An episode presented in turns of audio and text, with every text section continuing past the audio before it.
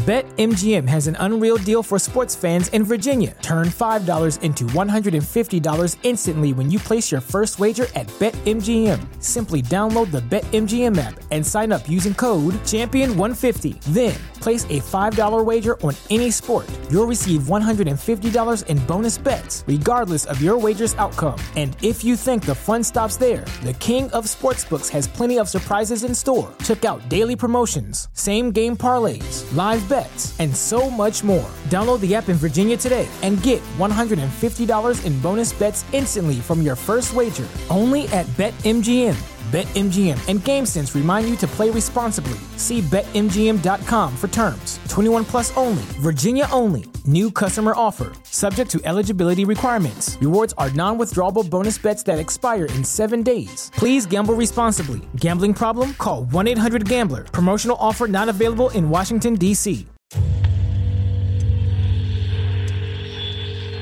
Doing that, I was face to face with it. It was holding me by my throat and it felt like it was sucking something out of me. I probably should have been more scared than I was when I witnessed the exorcism. I turned and looked on my right side.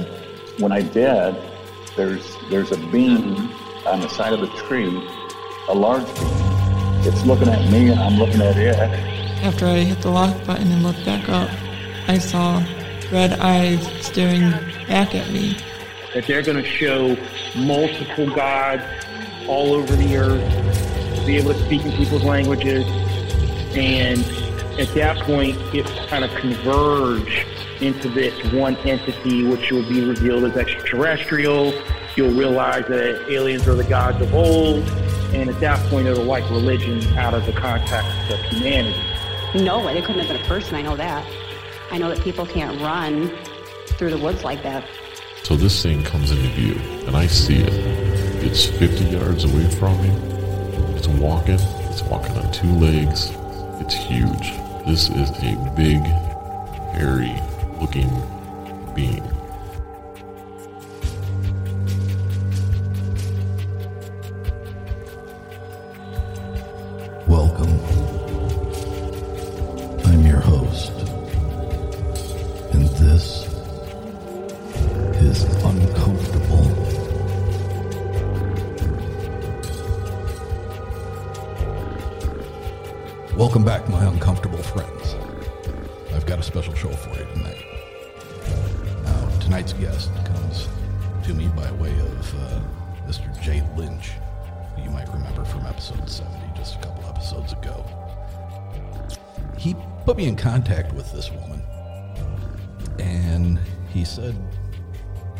Surprised by her take on the paranormal.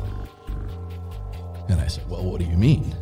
And he's like, Well, and then he dropped the bombshell on me that what this woman's profession is. And I was kind of flabbergasted because she's an archbishop in Chicago.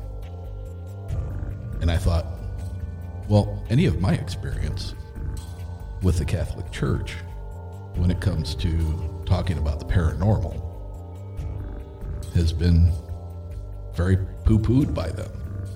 And that you're not supposed to deal in that, and you're not supposed to dabble in the paranormal. He said I'd be surprised. So, for your edification and mine, tonight's guest is Archbishop Kristina Rake. Now, before I bring her on, I'm hoping that I can at least get her to put in a good word with the man upstairs so that the Chicago Bears might actually have a respectable season here very soon. Something that I can sit down on Sunday nights, Sunday afternoons, and actually enjoy during football season. So, if you will, please give a warm, uncomfortable welcome to Archbishop Kristina Rake. Hi there, Eric. Thank you for having me. Pleasure to get to talk to you. Thank you. And I'm sorry there are a lot of Catholics in Green Bay, so you might not have a good season. oh, no. I just need a little help. That's all. born and raised in a household that only Oh, watched God. the Chicago Bears, the Notre Dame Fighting Irish, and the Chicago Cubs. And uh, to date, it's been a while. it's been a while. No, I, I believe me, I feel you living in this area. Archbishop, um, well, I've got I've got so many so many things that we need to talk about, and and I hope you're uh, I hope you're open to this because you know it's as I said in the intro, I've always been I was born and raised Catholic and practiced until whatever age I was in seventh grade. My parents took me out of public grade school and put me in at Christ the King Junior High. And in hmm. the half year that I was there, no, I didn't get kicked out because I was a bad kid. Um, the the amount of the amount of things that I saw and was witness to in this Catholic school um, really, really put me off. You know, Yeah. um, in seventh grade, there were a lot of drugs. The principal, the principal who was married and had several kids, and he walked around with this wooden crucifix around his neck that looked like it weighed about three pounds. He gets caught fooling around with the English teacher. Mm-hmm. My theology teacher over summer break the year before, the, the summer before I went there, I had seen him at my neighbor's house in the backyard smoking dope with the kid that lived there. Um, and then a a secular teacher, Mrs. Peak. I don't mind saying this because she was a terrible person. Um, she ended up uh, sending a letter home saying that I had failed several tests and that I had taken them. Get this, and that I had taken them, and uh, most obviously tore them up and flushed them down the boys' bathroom toilet. Now I don't know how she would have known that. um, oh, for heaven's but yeah, that sake. was a, that was a very detailed uh, uh, note that came home to my parents because uh, every week we had to put all of our work into a folder, and at the end of the week, we would pull that folder out. and We would have a note sent home to the parents. The parents would sign it so that they could see the work that you did for the week, and then you would take the note back. Well, she said I was missing three tests and I had failed all of them. Well, I long story short, we had a meeting with the teacher, and it was uh, about about time to go on Christmas break. I think maybe seems like. Um, went into her classroom, dug around through everything that I could possibly find to to try to find the paperwork, and uh, finally I unzipped this. She had this horrendously large black leather almost looked like it would have belonged to an old fashioned mailman, you know, that would walk from house to house. And I, I unzipped it and I dumped it on her desk, which I probably should not have done because, I mean, that was her personal stuff. but um, amongst all the hairbrushes and makeup containers and wallets and all that stuff, lo and behold, I find two of the three missing tests one was a B plus and mm. one was a B minus. Neither one of them were a failing grade.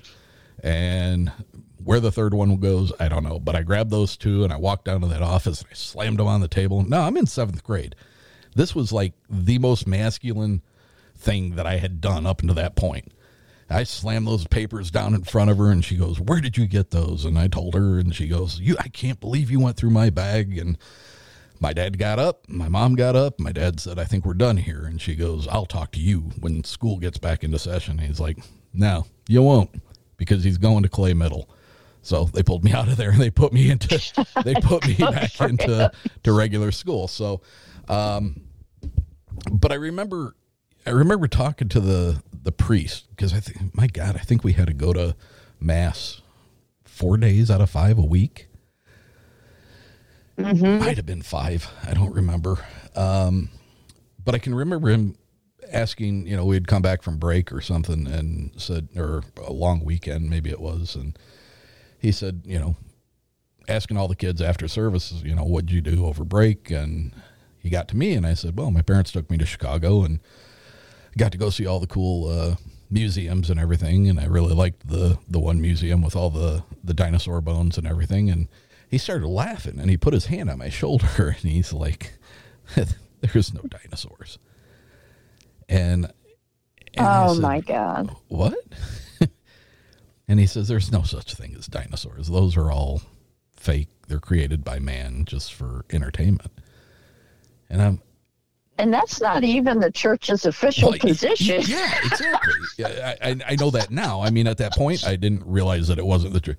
Oh, for And sake! he just went on this. Uh, I'll say it was a tirade, but it, I mean, it wasn't an angry thing. He just made me feel absolutely ignorant, and that I did not have common sense enough to recognize that those massive bones of those incredible creatures were not real. And that was that was like my first my first official falling away from not religion because I'm I'm still a very spiritual person. But I guess maybe organized religion. and you're not the first person to tell me a horror story, uh-huh. you know, growing up. I mean, my mother used to tell people I went to Catholic school from K to 12th grade, but I'm okay now. so, I mean, that's that's what I hear. And and just to clarify, um, I'm in an old Catholic jurisdiction. And there's a bit of a difference because the old Catholic Church got its freedom from Rome by permission of the Pope. Um, the Utrecht Church in Holland was the center of the old Catholic Church, and we left in the 1700s. And then a whole bunch of Roman priests and bishops jumped into this group when um, the Pope declared himself infallible. And so we're we're different. Um, unlike the Roman Catholic Church, we obviously ordain people with lady parts. so there's Which one big awesome, difference. by the way. Um, this, I thank God I found them because I was going crazy. I was a Roman Catholic too, and I was I felt like I was just completely. I had an itch I couldn't Yeah. scratch. I couldn't even get to it. I couldn't talk about it because I had this calling to the priesthood. And so we're also inclusive, fully, of the LGBT community. You can be trans and be a priest. We will marry you regardless of your sexual orientation, your gender Until it identity. illegal it's again. not doesn't matter to us. Yeah, it it doesn't. It's not an issue because people are people, and we don't break them into little categories or groups in order to hate this one. what happens with one. the the latest and the the rumors of the next uh, next list of things that the Supreme Court is going to overturn? Well, for us, it's it's not a question. It's not a clear cut question. All right. I obviously pro life because I, I care about life and I believe it starts at conception, but here's the problem. I believe that this country should make it a real choice. It shouldn't be legalized at all. Um, it should always be available because of the health of the mother, Right. because of abuse that occurs. It has to remain legal for people. They have to have that choice. But I believe that we need to make it a choice and not an act of desperation by giving single mothers health care, job training, uh, daycare. We have to actually take care of these kids because, unfortunately, if you illegalize abortion but do nothing to help people, you're pro birth, you're not pro life. Well, and and And we have to help in a, a people. discussion with my son. My son and daughter both went to a liberal college, liberal arts college. Um, so it, it's been, as I said before, I'm I'm 57, and I am very much old school. when it comes to a lot of these new things that are um, becoming a part of our everyday life. And you know, it's it's it's taken some effort on my part to to wrap my head around some of the the the changes and the the um, the new ideology. So you know, and and you know that's my problem. I mean, that's I have to get I have to get up to times with that, and and I'm I'm working on it. I'm getting better. Um, but you know, I'm not going to say that I agree with abortion. I'm not going to say that I disagree with it because just this past weekend there was an article about, and I don't remember where the girl is. Uh, I believe she was she was either ten or eleven, was raped. Yes. And yes, you know her parents took her before a court to get permission, and she was denied. You know now. Yep. First of all, I don't know that a ten year old's body is capable of carrying a child healthy Mm-mm. you know in a, in a manner that that will be healthy for both the child is not even old enough to hold a job how is she going to provide for that Right. child she's not even old enough in most states to be left alone without Right. parental she's supervision. barely barely depending on her weight barely out of the range of having to ride in a car seat Yeah. You know, now now And, the parents you now know- the parents are going to be responsible for having to raise this child, pay for it, pay while they're paying for their own child. And you know, the you know, then you have a 10-year-old kid who is has got to go through life with either dealing with having to try to raise a child or having to give a child up. All of these things are I mean, I can't even. In the case of rape and incest, for them to force her to carry the baby, in my opinion, is to force her to submit to the perpetrator's attack for nine months. It's just a continuation of the attack. You know, and there was and it's not a simple no, it's issue. not. And and I think there was a statement made, possibly it was in that same article, where uh, it might not have been in the article, but the the gist of the the comment was that um, rapists uh, can now choose their choose their the mother of their child. Mm, And Yeah. what a horrifying Yeah. thought. Ladies and gentlemen, this this was if you know anything about my show, you know these conversations they, they go where they go. And I, I can guarantee you, I promise you, we are going to get to the paranormal. um, but I appreciate the question because it, it is important to make that distinction that um, my group, American Apostolical Catholic Church, I'm the head of it. It's a jurisdiction and a movement. Like, you know, in Judaism, it's a religion, but there are different smaller groups. And we do not have to submit to the rules that were put in place by a bunch of old white men who can't have sex.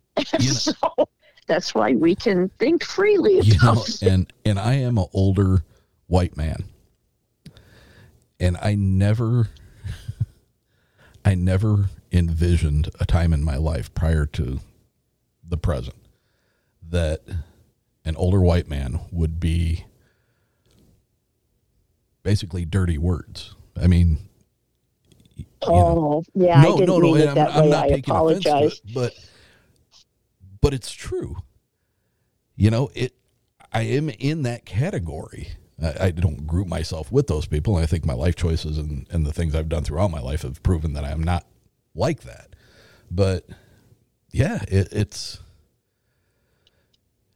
I, I don't understand what gives them to, the right to to make these decisions when it absolutely does not affect them one iota in their in their daily life.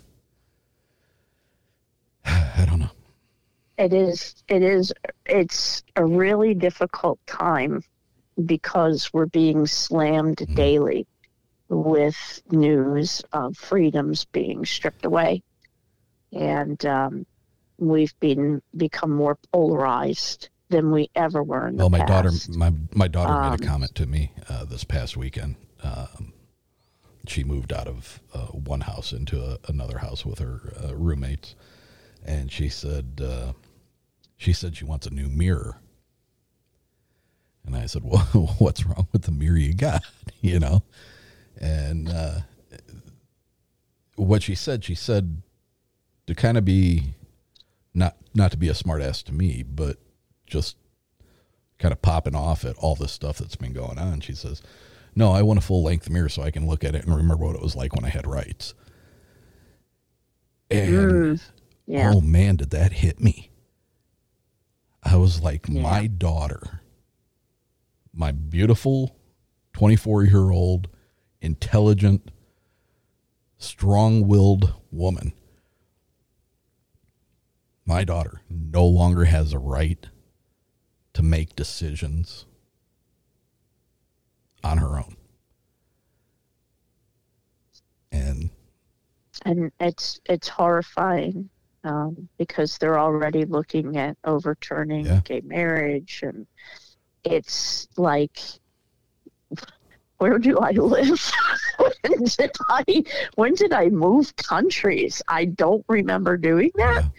Um, but uh, unfortunately, you know, I, and and again, I think it's good to get off topic because it also it you know, demonstrates to people that not every Christian is in that category with these nut jobs who want to control every aspect of our lives to conform with their own idea of theocracy.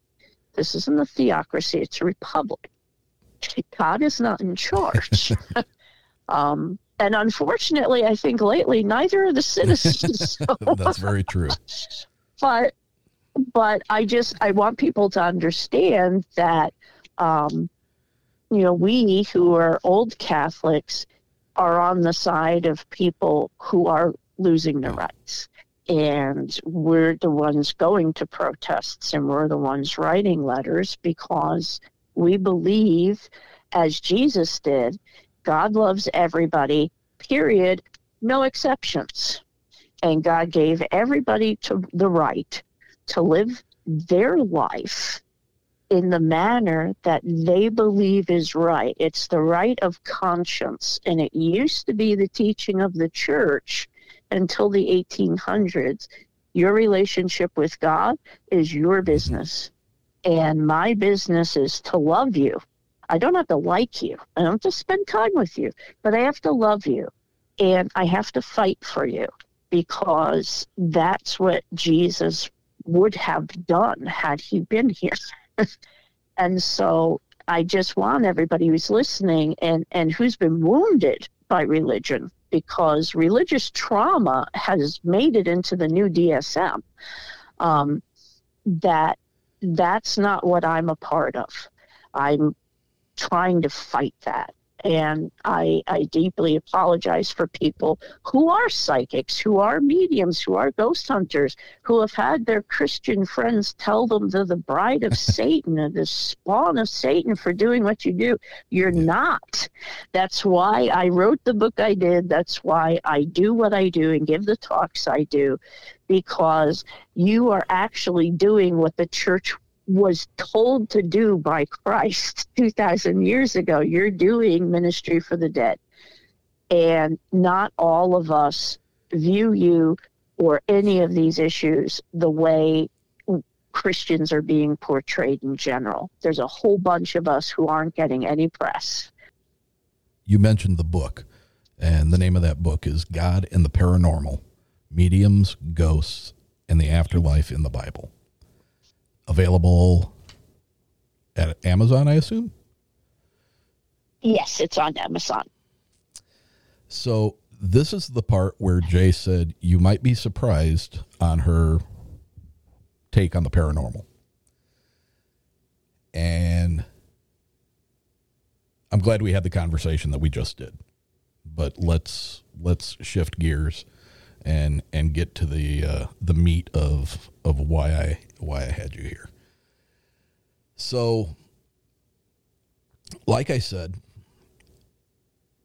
and like you just reiterated, you know, you're you're told that you you can't you can't involve yourself with with things of the the paranormal of um, dealing with trying to contact the dead or um, as you put minister to the dead you have all these shows on tv which i watch because they're entertaining um, but everything is either portal to hell or it's a demon or it it scratched Yep. me you know and it's three scratches so that means the trinity and you know so jay was the first person that i've had on the show that gave me i think he said in his 17 years of investigating not one time has he ever felt that he had come up against something that was demonic or evil? Now, I'm not saying mm-hmm. that demonic entities don't exist, but I do think that his what he's relaying to me is more often the case than not. That's correct. I agree with that. It's uncommon. It's not as common as television or or even, you know, some paranormal people would have you believe. Um, it, and and the the reason people draw that conclusion, I mean, yeah, sometimes they're exaggerating, but I think some are very good people. The problem is that unless you've actually dealt with a demon, the most sickening, evil, horrible thing that you feel, you think is demonic because it's the worst you've ever felt or the worst you've ever dealt with. That doesn't, you know, on a spectrum, if you haven't dealt with a demon, you're like, well, this has to be a demon because it's so bad. But the problem with that is that it probably isn't. You know, you, you, um, there are certain ways you can determine if it is, and even those aren't foolproof. Um, so I can tell you that I've gotten 10 cases in the past month. Everybody convinced they have a demon. One of them, and only one of them, I think is serious because the entity um, could have caused the death of, of a couple oh, of children. And even that, I'm not sure is demonic. So, of So, let me so 10 cases this month. let no me interrupt demons. you and, and and interject something here Sure, real quick. sure, please. So, out of those ten, you feel that only one has the potential for obviously needing more investigation, but could possibly be demonic. Right. Out of Exactly. those other nine, are those people all, in your opinion, dealing with something that's on the other side that is supernatural, something that is paranormal, or are they? Um, I, I don't want to say making it up, but I guess essentially, are they? Are they? Mistaken. I think sometimes people are just mistaken. Um, I think, you know, that's the best word because I don't think people who come to in desperation like that are, are being fraudulent. Um, but I have had a case where it was supposed possession, but it was actually um, dangerous psychopathy. Um, and that was uncomfortable. So more of a more of a mental illness. huh? it was a mental illness in that case, a very dangerous one. Um, but you know, you get a call from parents who are like, "I, I'm hoping it's something you can fix," and it's not always something you can fix. Um, the other eight cases, I believe, and this is limited because I didn't go to the locations. This is just based on interviews and what the investigators have told me. Um, the other six are dealing with something, and they're dealing with something nasty. Um, but then I had the one case of mental illness and, and another where just a gut feeling tells me that it's it's similar to the mental illness case, but I haven't finished my investigation. So of all those, people are dealing with something. And you have to understand there are gradations of entities that we can call evil and you know based on, on my wheelhouse is hell and fallen angels and stuff. But people in, in other faiths or of other ideas might think they're interdimensional or wherever the origin is they're destructive. So we'll just use that term. But there are gradations. I mean there's a, a full-fledged demon. There are subdemons. There are evil spirits there are just nasty bastards who are dead. there are curses. There are Native American type entities. You know, there there are time slips. The paranormal isn't just dead souls. So much complexity is occurring. And a lot of what we see has similarities, like, you know, the the Blessed Virgin Mary, a visitation of the Blessed Virgin Mary, and a ghost and a UFO landing, why do they all give off EMF? But they do. You know, what you brought up there is is something that I just want, I want to I want to say this because it gives um, it gives me some validation. I have said for years now that my belief in in all this all this stuff, whether it be UFOs, spirits, um, Bigfoot, which is a very popular topic on my show, um, hauntings, all that, all that stuff. There is some kind of intertwining thread yeah. that seems seems to be very present yes. throughout all all the different things. I term that thread, I call it the, parano- um, the paranormal unified field theory. That there is an interconnection either in their manifestation in this world, breaking through does something very particular, or in their origin, or, you know, I, I, or I just don't know. But the fact that the tangible proof that's left behind can be so similar. Um, and I'm kind of following on the thoughts of the late John Keel, who wrote the Mothman Prophecies, and one of my mm-hmm. favorite authors. Great, great. Um, he brought that up, and um, I found that fascinating. And then Jacques Vallée, I, I sauntered down mm-hmm. Jacques Vallée, and I've read, of you know, Charles Fort and all the all the greats and and you see you see it.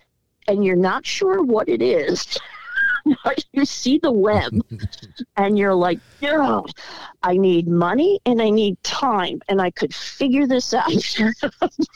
I have neither. Um, but yeah that's actually going in my second book. I'm writing about spiritual topics and and their interconnection between science um, super science, supernatural, and, and other things. And um, yeah, there's there's absolutely a thread, even with the demonic. With you know, um, you can sometimes get residue, uh, yellow residue, mm. sulfur, and but interestingly enough, you get that same residue in extreme poltergeist cases, which we think are telekinesis. So why? Why is there residue? Why now, would that your, bring that through? Your ex- yeah, you're ex- you've got a couple of things that I need to ask you about. Um, as far as the poltergeist, um, it's been my understanding, and it seems to be pretty prevalent as far as a, the the form of thought, is that poltergeist activity is usually tied to an adolescent, right. prepubescent uh, female. Yes is is that still is that still a pretty valid uh, consideration. Yeah, the the research into it. Um, if you read um, uh, the um, Society for Psychical Research and then the uh, British Society for Psychical Research, there are articles by uh, trained parapsychologists with PhDs. They've they've done this archive study going back hundreds of years, and there always seems to be um, a female uh, who has a stressful family situation in these poltergeist cases. However, however, uh, two things we have to bear in mind. First of all, if you have to you have to distinguish between diagnosing a case based on the presence of the woman as poltergeist activity and looking at activity that looks like a poltergeist and then looking for a catalyst. What's interesting about poltergeist cases is, and this was an article in Fortean Times in 2018, I think in the February edition, Fortean Times based on Charles Fort, the grandfather of the paranormal who wrote Book of the Damned, Lo, Strangelands, and coined the phrase teleportation, was the first person to say that meteorites actually fell from space because in the 1800s, astronomers said that they were lifted up off the ground in whirlwinds. Anyway, so the Fortean Times is is a paranormal magazine put out in England, and, and I've been getting it for years. There was an article in there uh, by a parapsychologist who took the audio, audio file from a poltergeist rap. In poltergeist activity, one of the dominant features is knocking, that what's called the poltergeist rap on a wall, on a table. Well, Mm-hmm. he took a file from a confirmed poltergeist case with a catalyst, with a female present. He brought it to a doctor of sound, an audiologist. And what they found is when you hear a normal knock like this, and you put it into a spectrograph, the sound wave starts up suddenly, like a giant ledge, all right, because the sound is strongest at the rap and then it diminishes. So imagine like this triangle where the vertical line was first and then it falls out. In a poltergeist rap, it's a wave.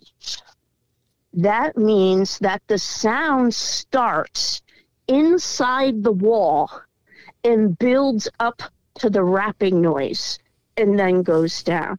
That means probably this is my theory. The the um, electrons, the particles inside of the wall, are excited, move, give off a sound wave that you can't hear in human ears until they all snap together and form the rap, the knock.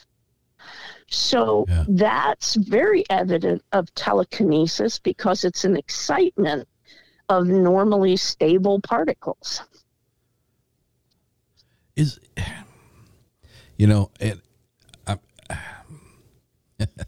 okay so I, i'm gonna go out on a on a on a weird rabbit hole here. Um, as i as i indicated you know uh, probably a good 50% of my episodes are based on uh, bigfoot experiences. One very common thing with Bigfoot experiences people in the woods, outside, outdoors, in the area that these things are uh, alleged to be. Um, tree knocking Mm. is is a very is a very common attribute of of being around these things. Mhm. And so when investigators go out, they take these clubs with them. And when they're trying to elicit a response from the Sasquatch or the Bigfoot, you know, they knock on the trees. And it always seems to be three times. Hmm. And the thing that I've noticed about, you know, watching paranormal and, and reading about paranormal and, and discussing paranormal is that knocking in a in a haunting situation always seems to be either two or three times. Hmm. And with what you just described, and, and essentially what you're describing is uh, very similar to the Doppler effect with sound waves, where something is hardly audible, audible at all until it gets right to you, and then it tapers off Right. afterwards. So, I'm I'm kind of perplexed since we're talking about having this thread that runs through everything that is unexplained and uh, you know supernatural or paranormal. Um, there does seem to be a large degree of people who feel that there is some paranormal aspects to Bigfoot and Sasquatch. Oh, absolutely. I, I've read many of those encounters. you know, so is is this knocking akin to the same thing that's going on in what you're talking about? I'm I'm wondering now. isn't that isn't that interesting and um, people who have encounters with ufos or, or abduction experiences describe uh, buzzing that grows louder um, and Yes. people who have bigfoot experience it's my understanding not everybody but some who have very close encounters have that uncanny sensation that you get in the presence of a UFO, of a demon. That sense that reality is waving and watery, that something is wrong. Um, even in the missing 411 cases, uh, there was a, a hunter. This is, for people who don't know, this is a, a study of people who tend to go missing in parks and state parks. Ma- made popular by Dave yes, Paulides. Dave Paulides um, has his missing 411 hunters. And it's on this episode that he talks about a man who came up to a barrier of some kind. He could see past it, everything looked normal. But when he put his foot up against this barrier that seemed to be a dividing line between reality, even though reality looked perfectly normal through it, um, he got this horrible, uncanny sensation. And by uncanny, I mean completely inexplicable. Inexplicable, but it affected his entire body in a strange way, especially his brain function. And he pulled his hand out and he didn't go any further. And so Dave Paulides, who is very, very good about not drawing conclusions, he just presents the data, um, you know, points this He out. drops hint. He drops hints. Yeah, though. he does. You know, he he always says, "I'm not going to tell you what my theory is, but you kind of can tell what he thinks." Um, especially if you watch if especially if you watch the last 15 minutes of uh, missing 411 the hunt Yes. i think he does he does uh, he lets he lets loose with uh, some of his thoughts and and Um, it's it's amazing. I mean, what what he was able to glean, and then you have um, and and I'm not sure about Bigfoot cases. I've only heard of two instances where this occurred. Strange visitations afterward, like you have in UFOs and the Men in Black. There's these follow up waves of strangeness that occur after an encounter with a UFO, after an encounter with any being that has some supernatural origin, including Bigfoot. There are these strange follow up encounters. Um, and this also happens in religious experiences. Uh, there was a, a priest. There was uh, have to find this reference. I'm real. I'm a researcher. I'm really big into references, and I wish I'll find this because I read the article. There was a Jesuit priest who, at a visitation of the Blessed Virgin Mary in a church that was witnessed by hundreds of people, did a study on the electron patterns in the air, and the electron patterns matched the way they're off near crop circles. Why? Why? What? What? Now, uh, me, I think that anything that breaks through whatever this is that keeps us locked in Newtonian physics and gravity and everything that we're in linear time, which isn't real, by the way, that we're locked into. When something breaks through, time is a construct of. Exactly. It's a construct of the brain because of the way we process packets. Um, but that breakthrough, uh, maybe that's what leaves behind the signature, regardless of where or what the breakthrough is. Um, so, so Eric, have you ever walked out of a room and immediately forgot what you left the room to do? Oh, absolutely. Everybody has. This is why we experience time in a linear manner, even though linear time doesn't exist even in this world. Um, our brain processes information in packets. We have working memory, working RAM, we have short term memory, and then we have long term memory. Because we process information by frames of reference, a doorway is seen by our brain as a frame. So, our working memory, I left my glasses in the kitchen. When we walk through that doorway, our brain immediately moves it from working memory to short term memory. And we immediately forget why we went in there. But if we walk back into the room, our brain says the frame returns and it pushes short term to working again. That's why that happens. Interesting. Just so everybody understands. So, because we process information that way, we experience in this lifetime time is cause and effect. It's a number line one, then two, then three, then four, then five. When you die, you are outside of time.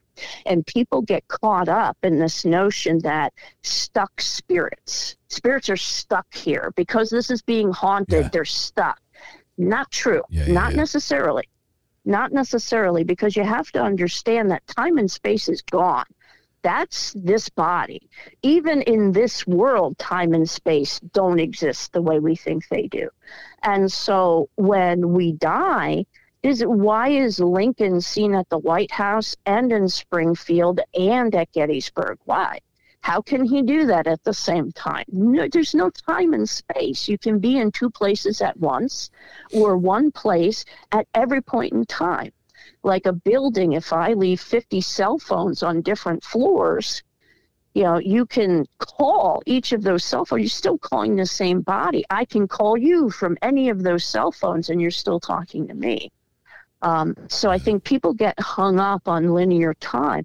I mean, if you're reinc- That's an int- that's Go an, ahead. that's an interesting point you bring up because it, it was um, it was also addressed by one of my guests uh, uh, about six months ago. Her name's Karen Tatro. Mm-hmm. She's a uh, psychic medium uh, from out east, uh, New Hampshire, I think maybe. Um, you know, and I'd always wanted to talk to a, a medium, and uh, and and I'll ask you this question as well. I, if, I had I had been taken out for my birthday, and the lady that took me out, we went to a cute little beach town. We hung out. We had a great dinner. Walked the beach, and then we were coming into town. Along one of the sides of the street where the buildings were, there was a, a little shingle hanging in front of a door, and it was a psychic. And she grabbed me by the arm and she goes, "Oh my God, we're doing this." And I was like, nah, we're not doing that. She says, oh, I'm buying it for your birthday. So we walked up this narrow hallway, up the stairs. We got to the top, and there was a door, and the um, the sign on the front said open. We knocked on the door, and there's a little peephole in the door, and you could see that the light got blocked out. Somebody walked over and looked through the door, but they wouldn't answer it. And so I knocked again, and then it moved away from the door, and you could see there was light through the peephole again. And I think we knocked a third time, and they just wouldn't answer the answer the door. So um, I kind of I I was kind of like, well, maybe maybe they don't want to answer the door for me, you know, specifically. Um, and it was kind of a joke, but it always kind of it always kind of hung with me. Yeah. And then uh, some time ago, uh, it goes by, and I was with some other friends, and we were at a um, kind of a paranormal type convention uh, thing, and uh, there was a psychic, and I walked up to her table, and I was with a, a another lady that was in the group with us, and uh, we're standing in line, and I'm gonna ask to to get read, right? And she looks at me and she goes, "Oh no, honey." I'll read her, but not you. and Jeez. and I was like, wow, what what the hell is going on? And then when I first started this show, I had maybe two or three episodes done. A friend of mine said, "Hey, if you want to talk to a psychic, I went to this one after my my baby died. Um, she's great for the first 45 minutes. She was spot on with everything that she said. Kind of tailed off there in the last 10 or 15 minutes, but he's like, you should talk to her. So I sent her email. I said, you know, I'd really like to talk to you about your gifts and, you know, potentially what what all of it means and how it all ties into everything. And she goes, "Oh, that sounds wonderful. Send me a couple episodes of your show." And you know, so I can have an uh, idea of, you know, what the format is. Well, at the time, like I said, I only had a couple of shows. And my first one was with a uh, uh, a reverend out of Kalamazoo, Michigan, who was a demonologist for the Catholic Church. He was um, able to do the the minor rite of exorcism. And the second episode, I believe, was uh, a Bigfoot episode. And the third episode was a guy who said that he was visited by a very small, dark entity uh, when he was 17 and believed that it was uh, extraterrestrial. So, you know, I, I, waited a few days, five days ago by. I, I sent her another message. I didn't hear from her. Sent her another message and she finally replies. She's like i walk the the side of the light and blah blah blah blah blah. Good luck to you. Uh, i'm not interested. Huh. and so now i've got three psychics that won't talk to me and i'm starting to get a complex. Yeah. Because i'm like you know do i have something you know dark foreboding around me that these women or i think they were all yeah all three were women won't talk to me about. And it wasn't until I had Karen Tatro on the show, and she did a uh, as a thank you for having her on our show. It was actually a two parter. She offered to do a reading for mm-hmm. me. And I said, Yes, I would absolutely love that. And then I told her the whole story I just told you. And, uh, you know, when you say that there's like residual things that happen after you've had an experience. Mm-hmm. She confirmed, and you just confirmed two instances in my life that I had had repeated things. Um, so when I was when I was young, 12, 12ish, there was I had a UFO what I believe to be a UFO encounter. Mm-hmm. I'm not going to get into it because I've I've done I've gone over this in my show before, but um, 10:30, quarter 11 at night at home, grandma's babysitting me, um, watching Creature Feature on a Friday night, and my entire neighborhood lit up oh. in the brightest light that you could possibly imagine. So bright that nothing cast a shadow. Wow. It was unbelievably intense, but you did not have to put, you know, you didn't have to squint or, you know, like shield your eyes. It was so bright, but yet you, you could look normally at it. It was, it was just the most bizarre thing. Shortly after that, I had an experience that I never told anybody about because I thought that it made me sound crazy. And that was of a shadow person. Mm-hmm and it was outside my door. It was standing at my doorway. My door was about two thirds of the way shut. I was an only child. The only other two people that lived in the house were my mom and dad. My dad was shorter than me with a flat top haircut, so he had a very distinctive silhouette. My mom had curly hair and was kind of a, a pudgy woman, and she had a very distinctive silhouette. This person that was standing at my doorway was very tall. Eh, no, I'm not talking seven or eight feet tall. I'm talking, you know, maybe six one, six two. Um, completely black, total silhouette. Mm-hmm. Saw no color, no no skin tone, no nothing. When I would go to sleep, I'd have to have the hallway light on, and the hallway light would have been behind this figure's back, so it was backlit, so it was just complete shadow person or silhouette and I'd never told anybody about it because I didn't know how to, right. you know. And in that reading that she did for me, she brought up that I've had a shadow person in my in my past. Mm-hmm.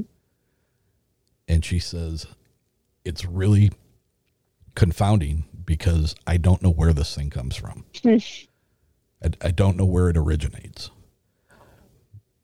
but it's letting me know that it's there in times of great distress when you are when there are choices to be made. Mm-hmm. She said you may see it in the corner of a, a room, you may see it, you know, in the in the shadows of, you know, some other room as you pass by. She says just know that I'm not getting anything negative from it, but the concerning thing is I cannot tell where it's from. Right. And I said, "Well, is it a is it a person?" And she goes, "I can't tell." Right. Typically, if it's a if it's a human spirit, I'm I'm aware. of. Exactly. She goes, "I don't I don't know what this is." So that was kind of scary. Now, the second thing that you just brought up about the um, the people that experience these uh, bizarre feelings, these waves. You even mentioned this watery, wavy feeling that comes over them. In my fifth episode, I interviewed a Native American witch. Now, I assumed when I went there that she was going to be like a Native American shaman or, you know, Native American uh, uh, medicine woman. She was an actual practicing witch, black magic, white magic, gray magic. She made no discern. She said, I don't mind dabbling in either. She says, I'm a good person, but if somebody hurts somebody that I'm close to, I'm not opposed to making that person pay. Right. And so during during this conversation, she brings up the fact that there are Sasquatch in the area around her home, and there had already been some some evidence that they were because I heard whooping Hmm. During the middle of the conversation. We are interrupted with this incredibly loud, voluminous um, scream, shout, noise, hoop. What I don't, I don't even, I don't even know how to explain it. All I can tell you is that my body reacted immediately. Her body ima- um, reacted immediately. We both had goosebumps. I had goosebumps on every inch of my body Right. legs, torso, back of my neck, all the hair standing up. And it kind of came in a wave. Mm-hmm. And I had all this great recording equipment and I knew that I captured the the sound of it because my mics were very sensitive. So I couldn't wait to get home to to play it back so I could hear this incredible noise that just happened. And when I got home, there was barely, barely in the back of just behind one of the words that she was pronouncing, you could just very, very slightly hear this. "Ooh." Oh, wow. And I was like, what? It was I loud mean, when you heard it, and it was extremely loud. and it was almost like an internal took- noise inside you. And it, it, you know, so on the way home, I called my son. I said, "Man, you got to talk me down off this," because I said, "I don't know what the hell just happened." and I had about a thirty-five minute drive home, so we talked about it, and he kept asking me, you know, what was it? What did it sound like? Was it a whoop? What is? Was it a scream? Was it a this? Was it a that? And finally, I just had to say, "Shut up, Jake! I don't know. I don't know how to explain it. All I know is I I heard it." Well, it took me three or four days, and people will say that they've been zapped mm-hmm. when they're in the presence of Bigfoot. Right. And it hit me Oh, that what I heard was not what I heard. It's what I felt. Yeah. It's how my body reacted. yeah. And as it as it was happening, I got this like it, it became clear to me that it was like an electrical charge. Mm-hmm. And and then it dissipated. It didn't go completely away, but it kind of lightened up a little bit. And then it came back in a wave. Right. And it wasn't quite as strong, but it was there again. Right. And then it backed off. And then it came back again and it wasn't as strong. And pretty soon, you know, after three or four times, it it was it was gone. Mm-hmm. And it dawned on me and I was like, "Holy shit. I got zapped." Yeah. That's what everybody is talking about. That's what they're talking Right. about. So from from the time that I came home after that. now, like I said, I lived 35 minutes from this woman. So, I don't know, maybe 45 mile 45 mile drive 35 mile drive. I live in a brick house. I live in a brick ranch house and I live in a neighborhood that has some trees in it, but no woods. And I have maybe 25, 30 feet between houses. I think there's 200 and 220 homes in this neighborhood. That night, and for the two nights after that, at 2:20 in the morning, something hit the side of my brick house Mm. so loud, so hard that it woke me up. Three nights in a row. Right. Now, house slapping is is a pretty common thing when you're talking to people who have had Bigfoot experience. Right. And I'm like, what the hell? What, what is, you know, there's no way in hell anything followed me to my home. Right. It's not like they they got on a bike path and and and rode their bikes here or or ran followed my car home. How did they get to me? and and that experience i think actually changes our our body but not just our body but the synapses just like the poltergeist rap you didn't hear a physical whoop in the sense that noise normally happens. It was a buildup of Yep. you know a tie to a wave and then back to smaller waves again because the experience was and, and i keep using the term breakthrough. I can't think of another term. It's even like shadow people they look like you took a human shape and punched it into reality and if you look at videos of genuine shadow people and, and i point to ghosts of carmel maine and the lamb house especially they don't reflect light the way an object would Exactly. they reflect it like a piece of black construction paper. So it's an entity, but it's also a hole punch into reality. And if that's the case, yes, and Absorbs and yet at the same time, it reflects it like construction paper. So you can have it totally black, but if you hit it with a flashlight, it will reflect the light like any other object. And I've seen cases of this, and it's mind blowing. It's like a piece of jet black cloth, and you hit it with a light, and you can see the light on it. It's reflecting it. Um, and it's like, how is this possible? Shadow can't reflect light, and yet it does. I mean, it, it's it's. I think that people too often simplify things. And, you know, also to bring up the fact that I wrote God and the Paranormal because I'm a psychic medium and have been my whole life. I didn't use those words, but so, you know, these these gifts, um, empathy, um, having an experience open you up to these these punches into reality. So you never have just one.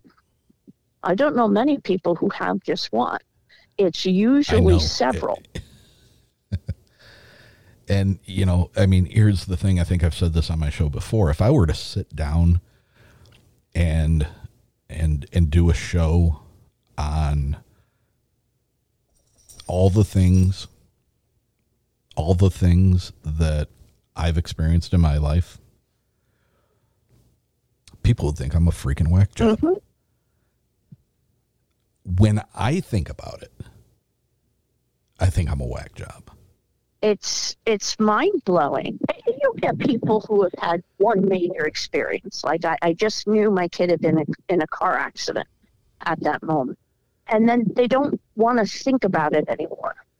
But when you have an experience and you dwell on it, why is it you always have more? What what opens you? What changes your brain? So that you not just have others, but they get progressively more intense last longer, have a build up, an event, and then a crescendo to a downward spiral, like you said, a wave, a wave, a wave, bam, a whoop, a wave, a wave, a wave. Yeah. Why?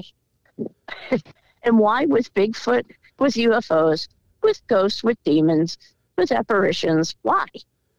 I I don't know. That's why I love studying the field. Um, and you know, I, I You know, I'm sorry. I'm sorry. Go ahead. No, it, there's there's another podcast out there, and they're very good at what they do. Uh, I'm not going to say the name of it, but they are they're two gentlemen who, on on more than a regular occasion, profess that they are Christians, and I have no problem with that. But you know, having listened to 50 other episodes, I get it. I understand you're Christians. Everything that they talk about, they make it sound that everything is completely and totally related to the pre-flood Bible, the books that Yeah. the books that are no longer we're no longer allowed to read that they don't tell us about that you know they're hiding mm-hmm. from us. And you know quite honestly if if when i was going to catholic school if if those if those books had been talked about if those stories in those books had been talked about i would have been a lot more interested in the bible yeah. you know honestly Yep. i would have um, I have all of them. you know so um you know and and their show is great i i have no problem with it i just you know so i i guess i guess my point of bringing that up is you know you as well as i and and i'm sure a, a a large number of people feel that there is some common thread there's some commonality between all of these things but my question for you is are you in the same boat as they are where all these things have to be related to the fallen angels and the watchers and you know all the um, uh, the hybrids and the the distortion of DNA that that took place pre-flood Oh God, they've read that book. Okay, so I know exactly what book they read. I have it, the Nephilim disease. I've got that. Um, because I like reading crackpot conspiracy stuff too. It's good to know what else is out there. Um, no, and and here's why. People who are Christian in an evangelical sense, um, they have a particular theology, and that theology is a faith-based theology. And what they mean by faith is faith gets you to heaven, and, but faith is defined as the intellectual acceptance of the proposition that Jesus was God, instead of biblical faith, which is total submission to everything that God wants for us and living the new commandment to love one another. So, doing good things, you know, is part of what God wants from you. For them, God just wants you to accept Jesus as your Lord and Savior, and boom, you go to heaven no matter what you do. That's the theology. Go out and murder people, you would still go to heaven because Jesus Christ is basically covering you like snow covers a dunghill, which is a literal phrase that's been used in the theology. Because of that, when you die, you either go to heaven or hell. There's absolutely nothing else. And that means that every single paranormal event is tied to demons. That's it. Mm-hmm. There can't be ghosts because you go to heaven or hell and you can't leave. There's no in between. You have no choice. The problem with that theology is, first of all, it's not biblical. You know, Christians Christians were Jewish for the first 300 years. And and Judaism didn't even believe that. There are ghosts in the Bible. Several of them. In fact, that's why Jesus waited 3 days to raise Lazarus because they believed that the life force could remain within the body for up to 3 days. But after that, the body was dead dead. You know, Jesus kept eating with them because they believed ghosts couldn't eat. And so after resurrection, to prove to them that he wasn't a ghost, he let them touch him and then he asked them for food. You know, so it's in there. They believed in that. They also believed that what you did in this life, you could expiate in the next. And the, in Sheol, which is the name of the afterlife, in Sheol, you could be, you could go to a place of eternal punishment because you were so bad that you rejected God. It was your choice. You met him when you died. You said, I don't want to be with you. He said, Okay, you can go where I'm not. And that's what we call hell. It's all about free will and choice. And there's free will in heaven because Lucifer fell. All right, so we have that option. And God leaves that option open for us, and it's our choice. It's not because we didn't accept Jesus as our personal Lord and Savior. It's because we got there and said, No, I'm so twisted by what I've done in my life. I don't want to be with you, God. Then there was Thank you the so place. much for saying that. That's that's exactly what happens. And what purgatory in my mind is we escape the consequences of our actions in this life because we don't feel them. You're nasty to that clerk. You get to leave and go on with your day. You don't have to experience what she felt like. Also, we're very egotistical in this life. We think we can do everything for ourselves. Mm. When we die, afterlife experiences talk about the life review. And during the life review, you become the other person. You feel the consequences of your actions going forward throughout time. You were nasty to that clerk. Well, you know what? She got in the car and she was so upset at what she said to her, she got into a car accident. Now you feel that frustration from the people she hit and their financial, and it goes on and on and on. The purpose of it is twofold. You have to be purged of your ego to fully get to the other side because what survives of you is consciousness, not ego. Yeah. So this is why there's a gradation after death. And for me, if someone is too far away, I can't get to them. Like that they've gone so far in the process of becoming divine, of divination, which is actually a Christian theological teaching in the Catholic Church, going back to Christ we're becoming God. We're becoming holy. And so they get to a point where they are so not them anymore. The them in this life, because their ego is so much gone, they're unrecognizable. They're unrecognizable. And I can't get to them. Karen was telling me a story that was so similar to that about a woman whose son, uh, her son passed away. Uh, I don't remember what the circumstances were, but like a year later, she was driving by the hospital and she had never gone in and thanked the the nurses and the staff that had taken such good care of him. So she did.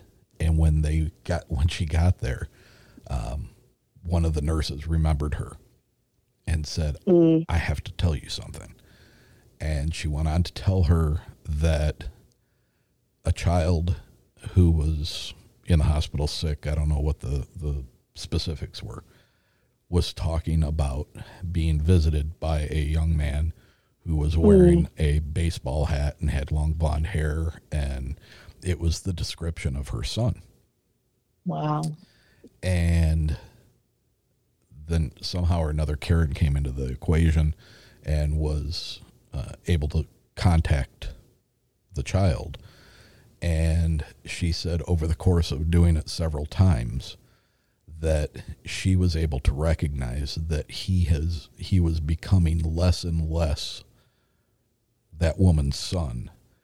And and more something uh, each time that she spoke with him she she was able to realize that his his knowledge and his um, I think she called it his ascension uh, was becoming greater and greater and to the point where like the last time that she had had any kind of convening with him that he was not even very recognizable as being that person anymore.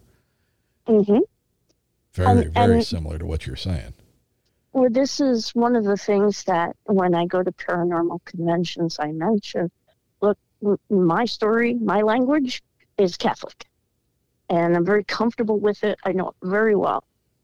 That doesn't mean that we're not all talking about the same thing using different words. So I don't, when I get something nasty in my house, I call a shaman who's a Jewish boy from Brooklyn. And he remotely takes care of what's here. Um, because, and we adore each other. But because I know he can kick butt from where he is. Yeah. He's crippled from where he is and older and yet I'm like, David, something nasty's in my house and he's like, All right, got it. And it's gone.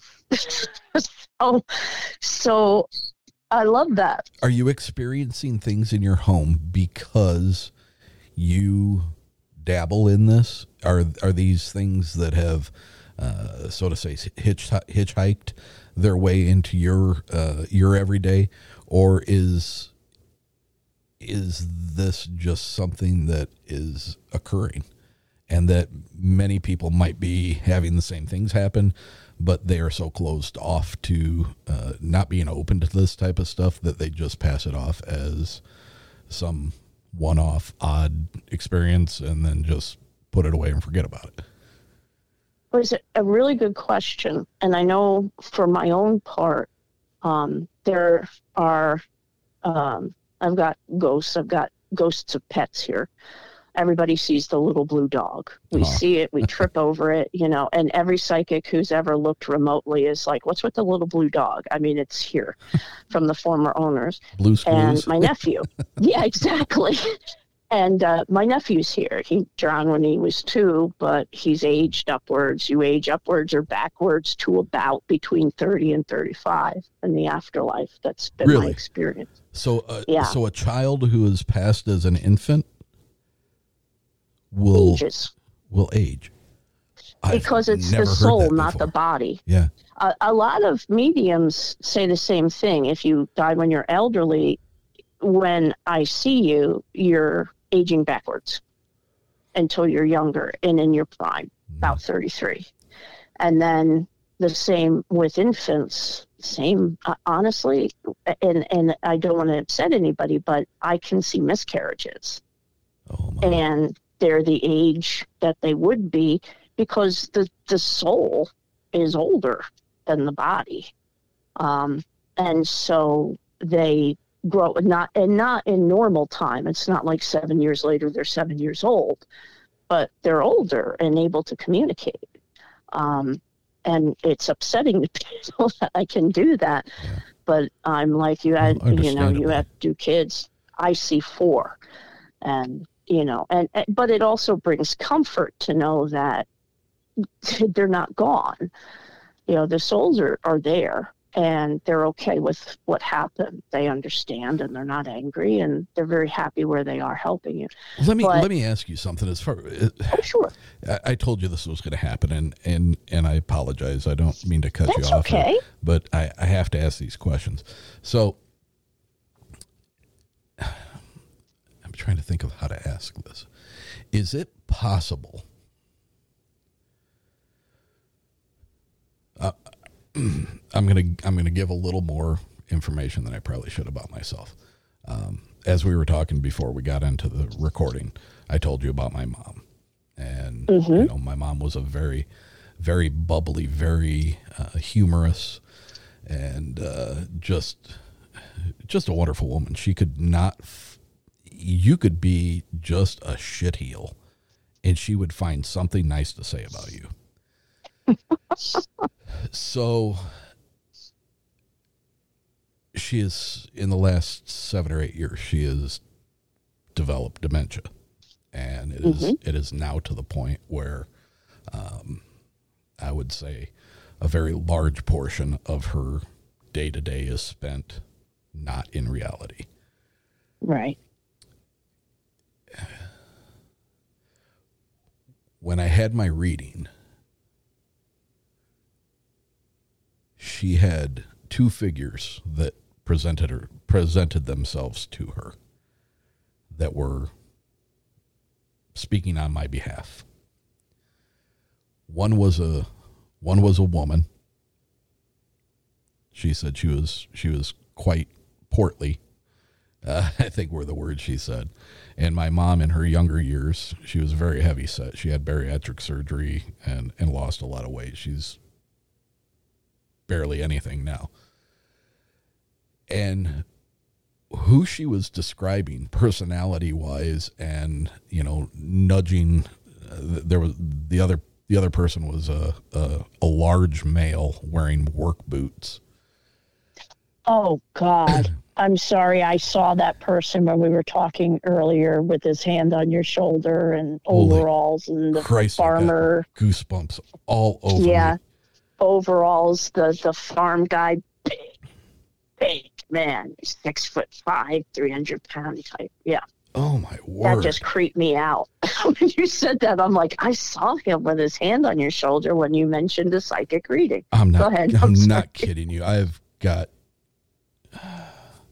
Did she mention overalls and all that? I gotta take or a second because it's a farm guy.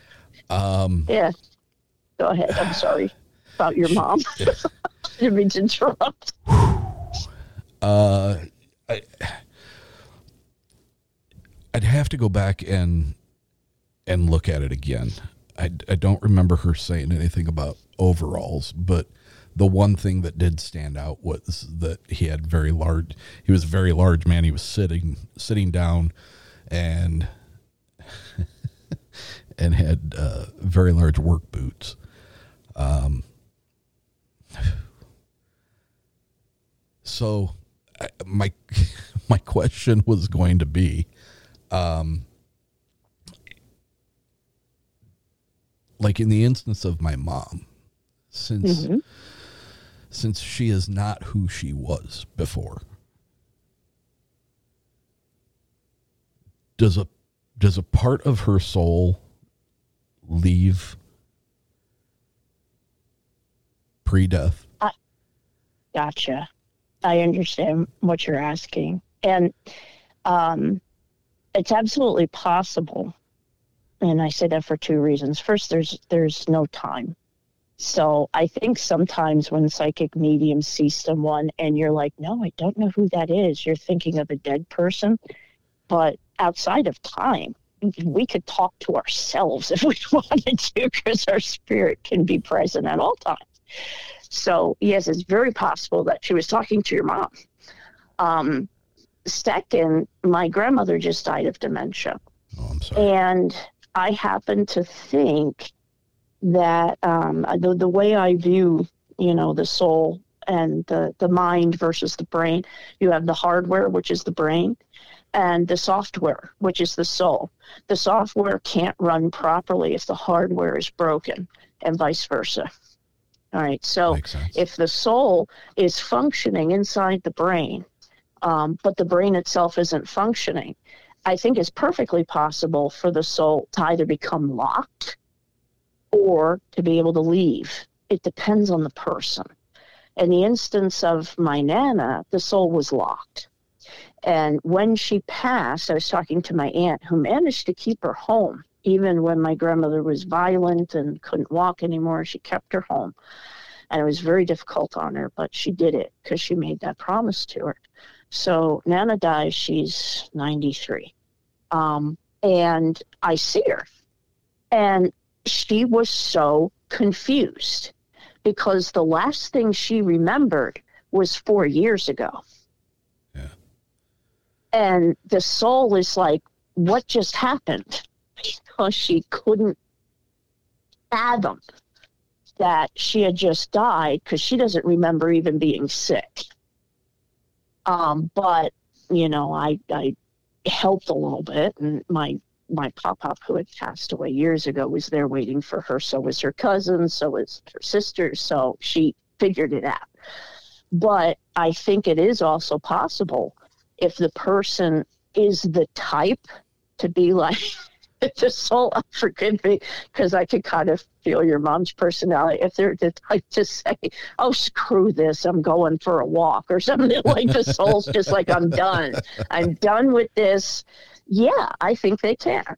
Um, it really depends on the person and whether they're the type and whether they they realize they have the ability. And my nana was a very very close-minded person to many things. I mean, she wouldn't take medication because she thought that was what drug addicts did, including steroids for her arthritis, or she took nothing her whole life except vitamins. And so well, oh, she was just very, very focused on what she believed, and, and that was that. So she wouldn't have thought it was possible. maybe your mom in conversations with you, maybe she thought it was possible, and so she was able to do it. I think it. I think it is very possible that she's talking to your mom. Wow. You blew me away with the big guy. I'm sorry. Yeah, big dirty hands. I just get like pig farmer off this guy. I don't know who he is way back, but yeah, he's he's huge. But here's the weird thing. I can't see his head. I can only see the shoulders downward. Can't see the guy's face. And that like his gonna- head's in the clouds. That was going to be my next question was were you able to see the shape of his head? Nope. Because I know Nope. It's like there's no head. it's like the guy has no head.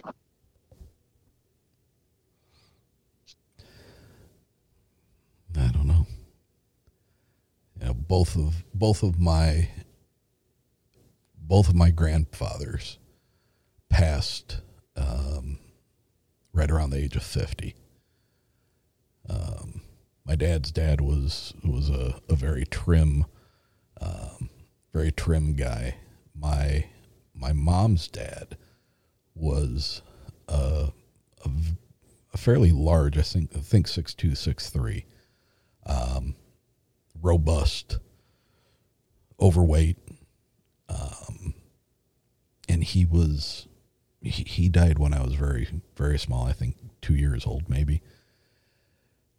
But the pictures that I've seen of him, and and from what I can remember, my dad telling me of him, he was a very large presence. He would, even when he would like drive the vehicle, drive their car, it was almost he would this is what always stood out to me he would say that your your grandpa louis would always just kind of like his arms would just wrap around the steering wheel like he was you know like he was getting ready to just yank it out of the dashboard um yeah so i don't know if that's i don't know if that's my grandpa louis i don't i mean he was a, a tool and die designer so i don't I don't know where the farmer thing would come into play.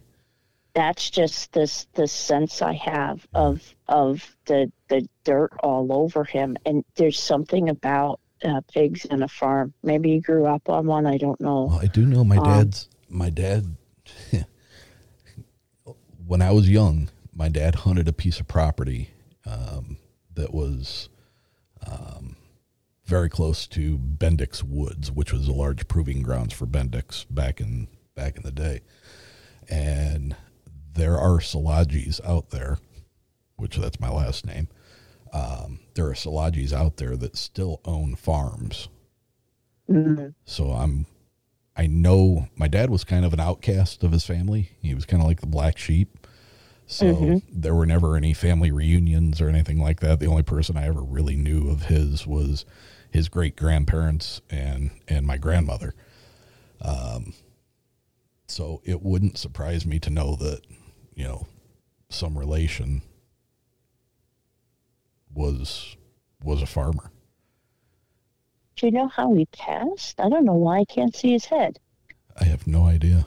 Um, oh, my my my grandpa Louis, he, he would have passed. Both of them passed as uh, heart attacks. Hmm. Smokers. It's it's weird. I'm usually I'm usually a hundred percent. There's always like some reason. I don't know why I can't see his head. It's like completely. It's almost like his head is through a roof, like he's too tall. Uh, it's just gone. It's just gone. It's so weird. Um, I'm sorry about that, but anyway. I saw him when you said that nobody would read you. Yeah. And I'm like, oh, he's got this big guy behind him. What the all that occurred to me. So He's a huge, huge personality. Um, just and and very um, not not angry, but possessive of you. really, That that hand on your left shoulder is very heavy. get and off it's me. a very Get big, off me. dirty hand. Yeah. I, I don't know. Maybe that's what scared the other psychics away because he's just like, nope. I don't know. Maybe he didn't like psychics. I don't know. but anyway, I'm sorry. I didn't mean to freak you out. Well, yeah. no, I mean it, was it was a good kind of you know like a, val- Good, a validating freak out, I guess you could put it. um, but boy, man, when you said it, holy crap, did I get chills? Wow. Oh, Huh. awesome. Do you see anybody else around me? because Oh, the reason the reason I ask the reason I ask Mhm. is and, and I'm not testing you. That's not the point of this. oh no, I understand. um, Karen Karen specifically called out one uh, one individual that she she was very adamant about and she gave me a very clear description of him and I there is not one iota of recognizing the the description that she gave me so I was just curious if you if you saw anybody else I've I've got um, and and here's the thing. I'm I'm tired, so that's so that always affects me. Um, but I I've got a young man with blonde hair, uh, thirties, and uh, it it's a it's a it's a guardian. It's like a guardian angel for you. Christina. Um, its name starts with a P. Petra, which which actually is Aramaic for rock. No, Aramaic for uh, it's um, Greek for rock. Petra. Yeah, wearing white, hair's longish. Oh my God. Are you kidding me? No, wearing You- white robe, hair is long, blonde hair, piercing blue eyes, very um, guardian. I guess I guess I'm similar to Christina, what she I, said. I have never told anybody about that Oh. that third figure that came through and she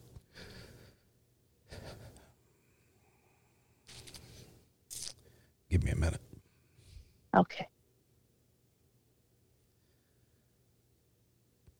Blonde hair, long blonde hair, piercing blue Mm-hmm. eyes.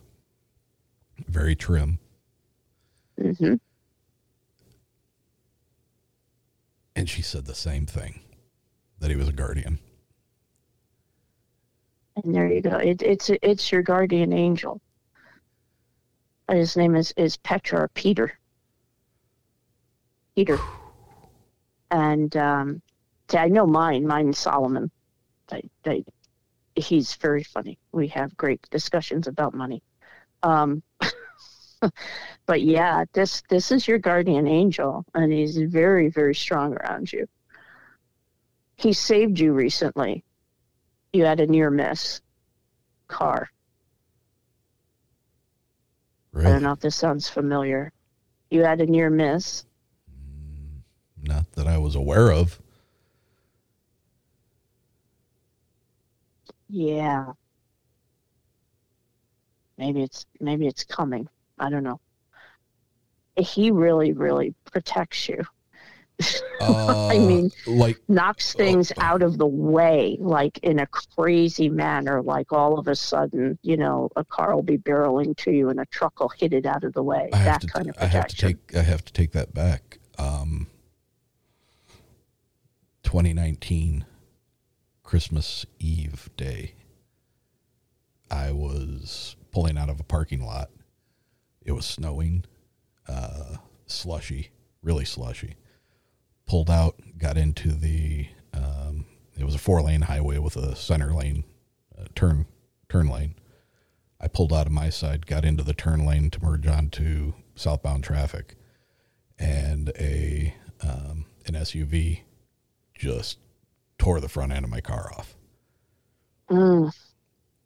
I mean, that's that was a couple of years ago. That was the only thing that I can think of. That I mean, unless something happened that I was completely una, unaware of. no and and the thing the thing again the time thing that that's kind of hard to nail down like i i can i can give people addresses i can give them names but if i say it's coming and i say like 6 months it could be 6 years because nailing down the time when you're dealing with these intersections is very difficult. But he said car. It was a car. It was a near miss. You were okay, and it was because of him. Um, and uh, this this happened to me. I had a psychic read me when I was in college. It freaks me out to this day. The things he said that at the time I was like, ah, I'd like to see you try that one, and then it came true. Uh, that I was a healer, and that's turned out to be absolutely true. I actually just cleared someone's artery. They they're like, your artery's blocked. We have to do uh, uh, angioplasty. He goes in, arteries are fine.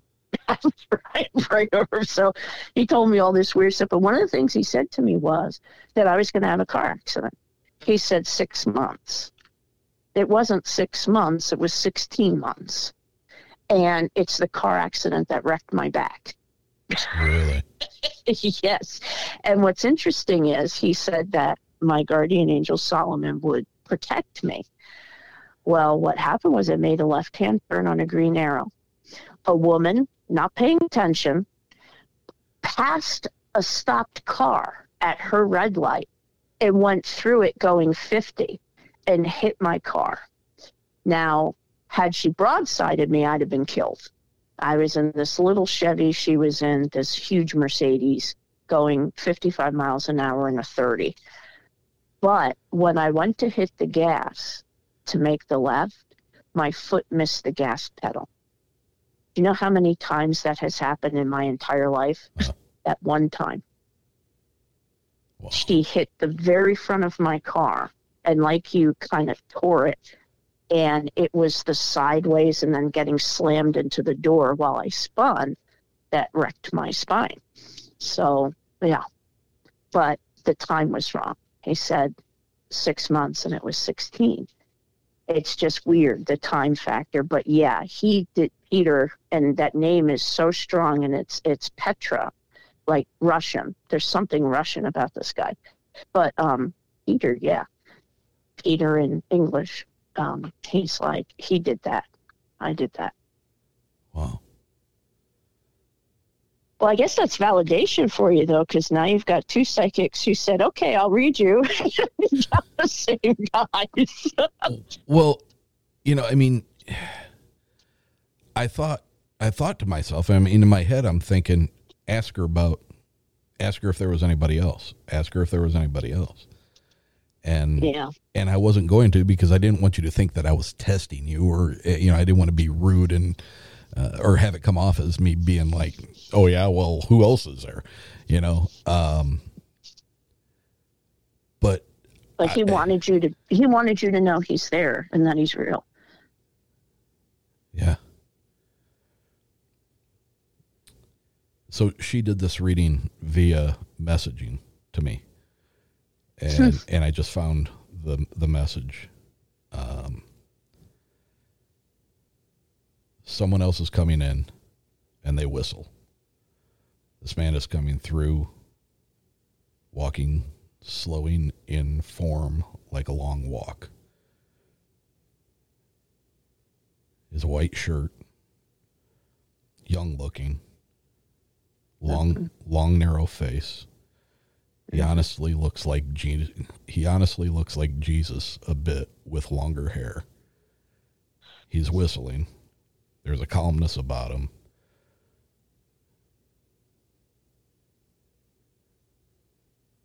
He has bright blue eyes.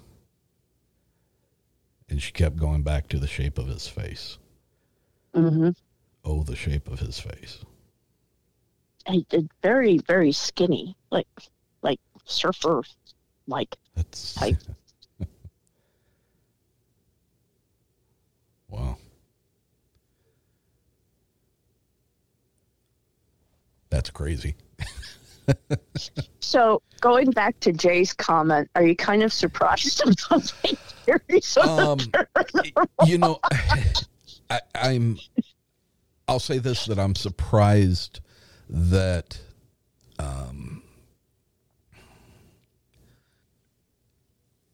I'm surprised that there's any, you know, my my experience with the Catholic religion is very limited, right? Mhm. So, um, I, I'm surprised that there's somebody out there that you know because Episcopal. Uh, I can't even say it.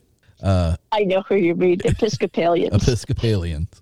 That's Mhm. that's like a combination or uh, kind of a, a melding between Catholic and Protestant, correct? Yes, in in actuality, yeah, you can get ones that are very Catholic and ones that are very Protestant. Um, but yeah, So I would say that's accurate. it surprises me that there is somebody who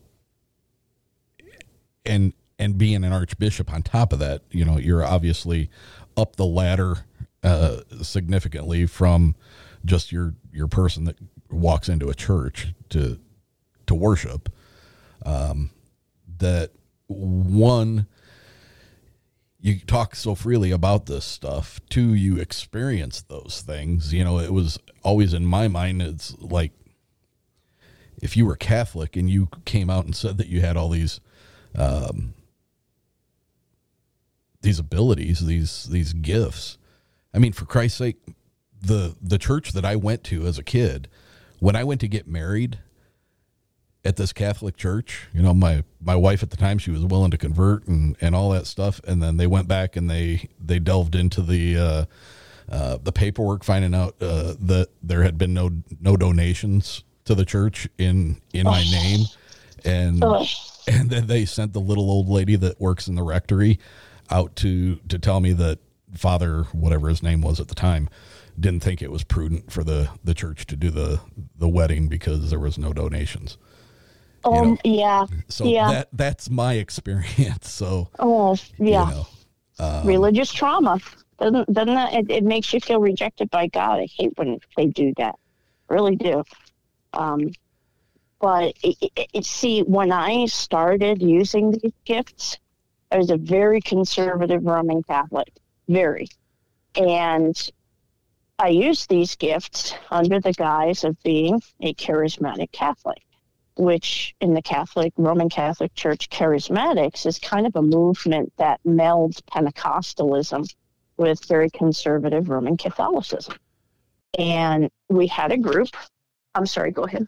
Pentecostals. Um, forgive me for my illiteracy as far as religions go, but Pentecostals aren't they like the fire and brimstone snakes and you know? Yes. Okay, all right. But one of the things that they're, and- and I apologize, I throw these words around because I teach at our seminary, and I apologize. Mm-hmm. No, I gotta right. I just. I just Um, couldn't, I couldn't find my uh, my uh, r- religious uh, religious sex of the world for dummies 101. I couldn't find my book, so it's it's my bad. Um, but Pentecostals, what they believe in the power of the Holy Spirit to affect miracles Mm-hmm. in your life. Now, you know, don't drink poison or handle snakes. Something that some of them do. probably good advice. But yeah, but charismatic Catholics believed in the same thing. So I did not call myself a psychic medium until 2011, but I could talk to dead people and I could tell people their future. I had the gifts of the Holy Spirit. And that in my book, I talk about that, that psychic mediums have every gift that Jesus said we would get from the Holy Spirit. So, how are they evil just because we use a different word? Mm-hmm. And I was in this very conservative Catholic group approved by the priests. They loved it. We were so conservative. We were so, you know, the Pope is always right. God bless the fact that no women can be ministers. I didn't really buy that, but I had to give it lip service. but in this group, we would speak in tongues, which, you know, to, to it sounds strange to people, but really the, the, the point to it is that when you pray, sometimes finding the right words get in the way. And so, you know, if you just make kind of a, a babbling, humming, singing, whatever with no words, it's more the intention. it frees your brain. Yeah, it frees your brain to really do more of a meditative prayer, to just sort of shoot your emotions like a laser to God.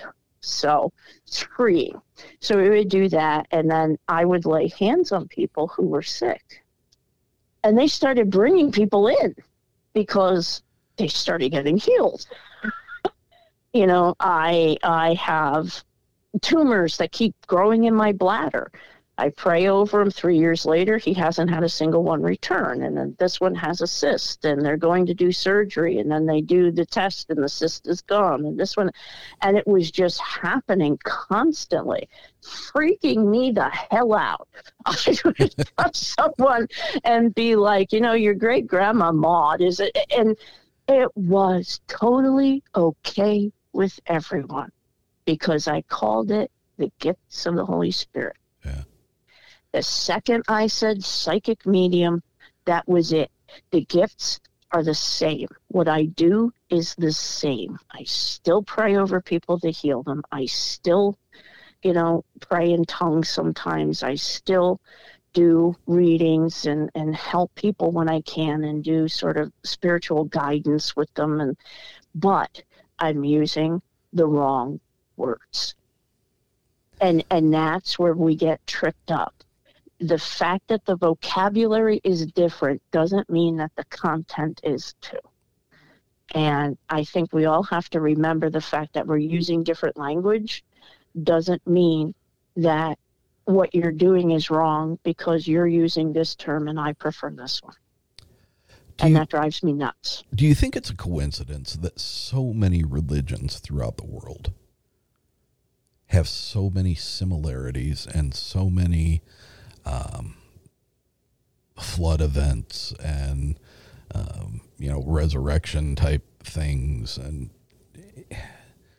I guess the point I'm getting at is I understand that you had a calling to God and you chose the the road that you're on.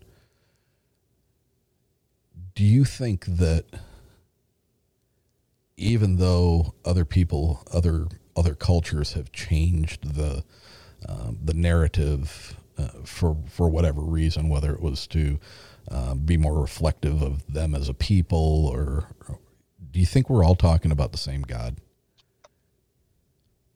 Or do you think that there are are religions out there that are just completely batshit off off the mark?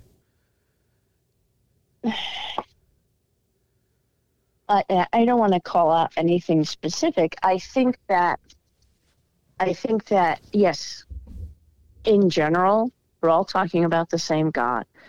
We're all using different language for the same things. Like if I say someone's going through purgation and becoming pure, a Tibetan Buddhist would say they're going through the bardos, which is the doorways through the afterlife in the Tibetan Book of the Dead, and you have to meet a demon at each one. And um, a, a Hindu would say that they're going through the, the cycle of the egg, the, the stretching and the collapsing, and that they're entering the next life, and that they're ascending. The common thread is ascension. There's a process after we die by which we continue growth. Now, we're all using metaphors, we're all using, and I'm not saying that there are no bardos, I'm not saying that there are no gates or anything like that. We're seeing it from our cultural lens. Everything in religion is a mix between human experience and divine breakthrough into the world.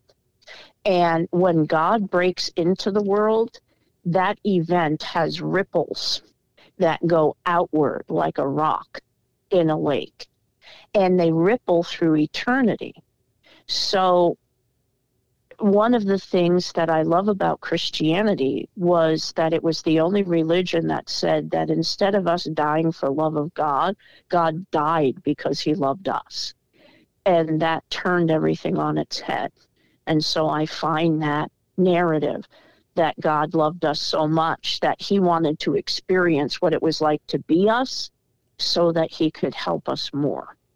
And I found that incredibly compelling. And so that's the religion I entered. And of all the versions of Christianity, Catholicism is the oldest, the most Jewish, and the one that incorporated the most of my experience.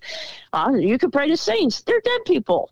It's okay to have a relationship with them. You know, it, it incorporated all of my experiences, but when God breaks in, like for Judaism, by giving the law, by appearing on earth with his finger, the reason the Ten Commandments are the most important of the 636 laws in Judaism is because God wrote them with his finger in stone. That's why they're the most important. So, you know, we all have these stories of God stepping into our reality to do something for us and then leaving. And did God not go on Mount Sinai and give the law? I wasn't there. I believe he did. Did God not ascend Buddha and make him um, divine in his wisdom? Probably did. I don't have the right to say that I have all the answers and you don't. But every faith has that intersection between human culture and psychology and actual divine intervention. There are certain religions, and I call them animistic religions, and, and these are shamanistic religions. Like, for example, I use voodoo. In voodoo, the, the central theme is everything is poison, nothing is poison. It's all about intent. And in the spiritual life, everything is intent. Your intentions actually affect reality on a subatomic level, according to quantum physics. So, and that's because, you know that's, when that's why prayer works, correct? Exactly. Prayer works, positive thinking works. Why does writing something down a hundred times a day work? it's intention. That's why when people say, How do I protect myself? Can I buy a rosary? And I'm like, Are you Catholic? Do you believe in this? No. Well, then don't do it. You know, when people sage their house, but they're not Native American and don't know anything about the process of saging or why they do it or what's special about it, it's not going to work because it's belief. You know, like demons, they re- there's in every single world religion, there is exorcism. So there are evil entities, and you don't ask me to go read from the Quran to get rid of a demon because I don't understand it enough to believe it. And so I use my language. Doesn't mean that a, that an imam can't expel a demon using the Quran by reciting certain surahs, certain chapters. So I think that they all have experienced this this tendency of God to remain hidden. And and I'm going to give you a, a, a quick example. It is one of the most brilliant shows episodes ever, and it was Futurama. I don't know if you remember that show. All right. Okay. So Bender has been shot into space, and the momentum, he will keep moving. And he goes, um, as he goes, these little bacteria grow on his chest, and they think he's God. And every time they ask him to help them, he screws up the crops won't grow because they don't have sun. So he puts down a shield and he sets fire to all the people. And they're like, Why, God? Why? And he's like, Oh, no, what did I do? And then they develop more and they're angry because there are now bacteria on Bender's ass. And they're heretics, and they want Bender to kill the bacteria on his ass. And he tries to do that, and he winds up killing the people who asked him. Finally, they're all dead because Bender kept screwing up. And as he goes through space, he encounters this thing. It looks like a supernova and it talks to him. And Bender's like, Who are you? Are you God? And it says, It's probable. I know everything and can do anything. And Bender says, How do you do it? Every time I tried to help them, I screwed up. And this entity said the most brilliant religious line in all of history. He says, Being God, it's like being a safecracker. You have to have a soft touch. If you do too much for them, they become dependent and helpless. If you do too little, they become despondent. The trick is that once you've done something, they're not sure that you did anything at all. Wow. And that still gives me chills. Yeah. God hides in plain sight. God expects us to look for him.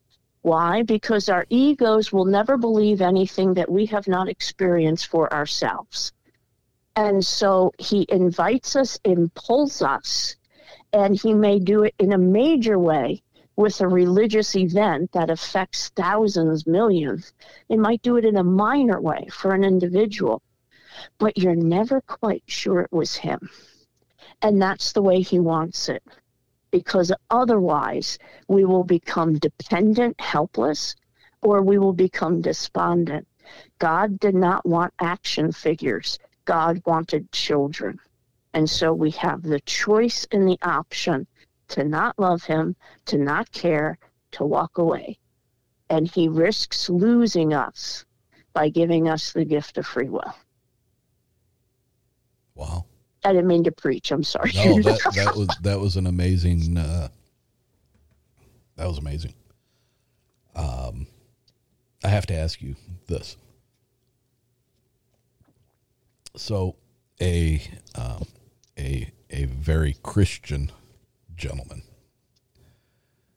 made a comment to me a couple of years ago. First thing in the morning, says, "I prayed for you last night." And that's an odd thing to hear from somebody first thing in the morning.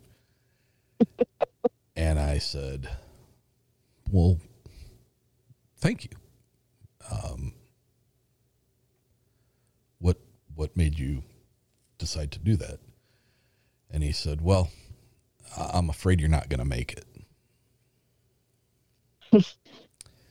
and I said, I'm not going to make it could you be a little more specific? And he said basically that because I did not believe the way he believed, mm-hmm. that I was going to be one of the ones left behind. And, you know, I understand that what he was saying was like a nice thing and that he was trying to get across to me that I need to be different than what I am. Mm. Here's my thing when I believe in something, I believe in it wholeheartedly. Mm-hmm. But I am a very science minded person. Right. And that creates a lot of questions. And my belief is that God, what, and let me preface by saying, whatever God is, I don't, I don't think of God being, when I think of God, I think of the creator. Mm-hmm.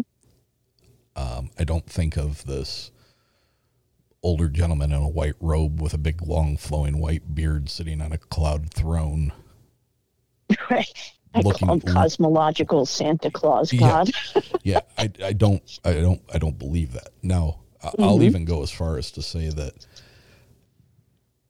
it probably would not surprise me to find out that God was even though they say we were created in God's image, it wouldn't surprise me if God was extraterrestrial. Mm. You know, a a different a different form of life entirely, a supernova, uh, a you know a, a, reverse black hole. I don't know. I don't know. You know, it, all I know is that you know in my heart I believe there is something out there. That I believe there is something more. Mm-hmm. But he says that because I have questions, that means that I haven't accepted Christ into my life. And that it'll be it'll be I shouldn't laugh. It'll be too late. Well, it is I think it's okay to laugh because I you know, he said, you know, he went through the whole thing. Uh, you you'll be left behind, and you know the souls will go to heaven, and then you'll be left here to live out in purgatory or whatever. Which is whatever whatever the hell it is that he, he explained. And and i looked at him and i was like you know i can i can be a um a, a verbal combatant if if that's what you want to do with me i i am i am intelligent enough and i have enough uh, command over the the uh, the intelligent English language that I can go toe to toe with somebody if you really want to do that. But I, I, I understood that he wasn't trying to be nasty, but in the way that he presented it, it did not come off well. right. And and I just simply looked at him and I said, Well, my God won't leave you behind. My God wouldn't do that.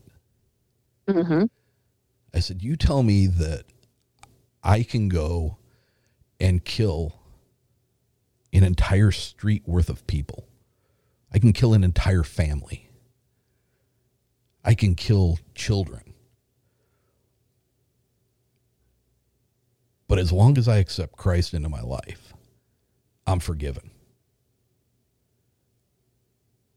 But yet, me, who has been a um, a provider, a a good uh, role model for my children, a a, good father, um, somebody who has always gone and sacrificed things for myself so that my family could have what they needed. Um, that just because I haven't done things your way, that person who has killed 15 people in Phoenix, Arizona, can say, I accept Christ in my life. Are we good? Yes, I'm in. But mm-hmm. because I have questions and you view that as me not accepting a part of your religion into my life, I'm going to be left behind. Mm-hmm. I said, My God wouldn't do that to you. And he's like, Well, boy, I hope you're right, but I don't think you are. well, un- unfortunately, you are, um, for him anyway. Um, that whole rapture thing isn't true. It's not in scripture. It is an invention. It was invented in 1841 by a Jesuit priest in South America who wrote a commentary on Second Thessalonians and completely misread one of the lines and said, "Oh, God's going to come back not twice. Jesus isn't going to come twice. He's going to come three times, and one of them is going to be in secret to take people away." And the church said, "You moron! No one has ever said that about this line, and that's not what Paul meant. He was talking about." The Roman parade, which is when a hero warrior would return after winning a battle, all of the citizens would run out of the city, meet the warrior, and process in with him because it was all of their victories. That's what Paul was talking about. And so they shut the guy down. But unfortunately, the press that printed this book, there were a couple of people who worked there, including Paul Scofield, who wrote an evangelical Bible about, and the rapture was now a doctrine. It was suppressed. And then in 1970, Hal Lindsey wrote a book called The Late Great Planet Earth, where he said there is going to be four secret Jesus is going to come four times, two secret times. And it's like, well, the thing where they talk about one will be taken, the other will be left behind. They don't tell you the first few words of that sentence, which is it will be like in the days of Noah. Two men will be in a field. One will be taken, one will be left behind. The guy who was taken was taken by the flood and killed. What is wrong with these people? you can't take scripture like that. You take all of it in context. So anyway, there's no such thing. They they they made it up. It blew up. Everybody thinks it's been some teaching since the beginning, and it was a misunderstanding by a Jesuit priest in 1841. so, no, it's not a Christian teaching. It drives me crazy when people talk about it. And and the thing is, it, it it's it's wrong. He's misunderstanding when Jesus said you have to You know, if you want to be saved, you have to follow me. All right. He also said, if you want to be saved, you have to be baptized. If you want eternal life, you have to eat my flesh and drink my blood. If you want eternal life, you have to follow my commandments. If you want to go to heaven, I mean, Jesus even talks about in Matthew, he talks about those beautiful acts of mercy. When I was naked, you clothed me. When I was thirsty, you gave me something to drink.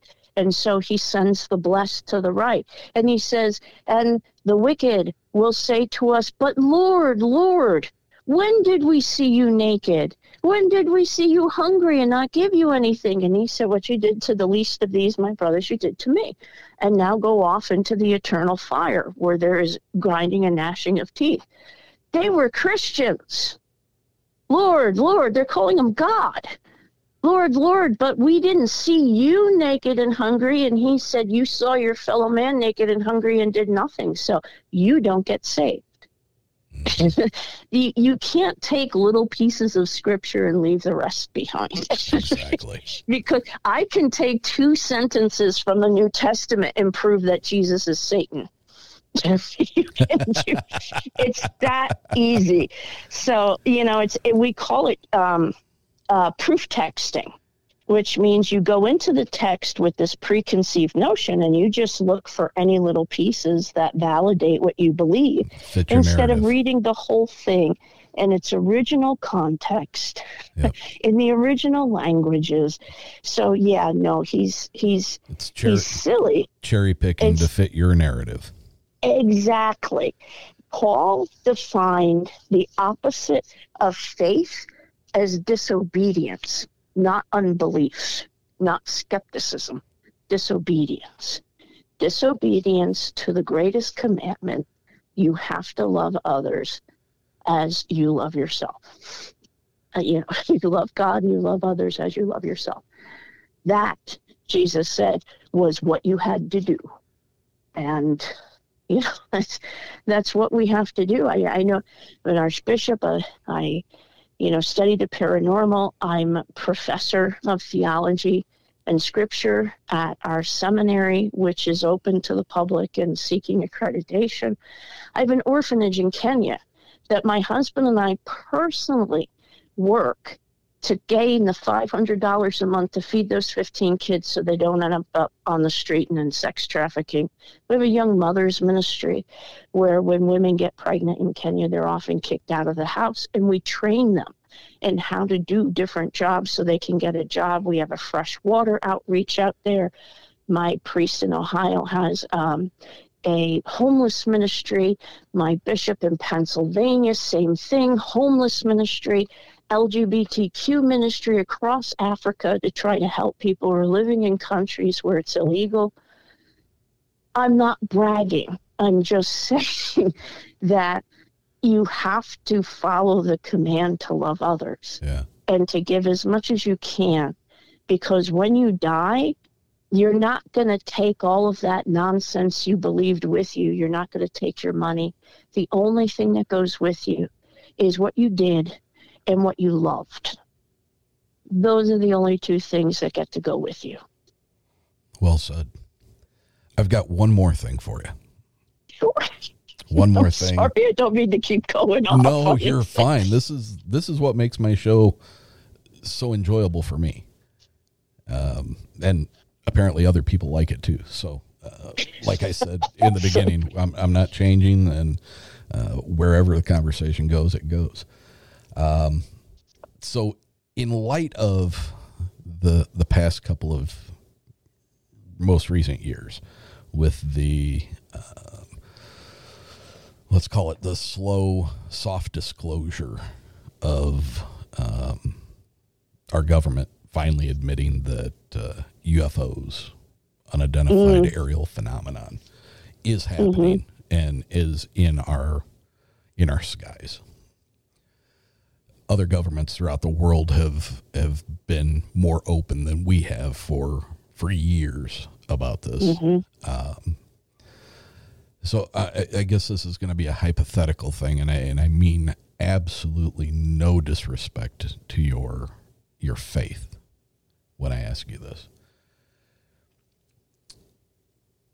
If extraterrestrials are real and they exist and they they come here and they visit us or they are watching us. Does that change your does that change your faith at all? Does you know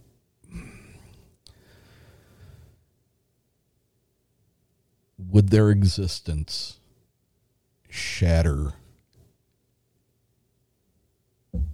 your beliefs would it change it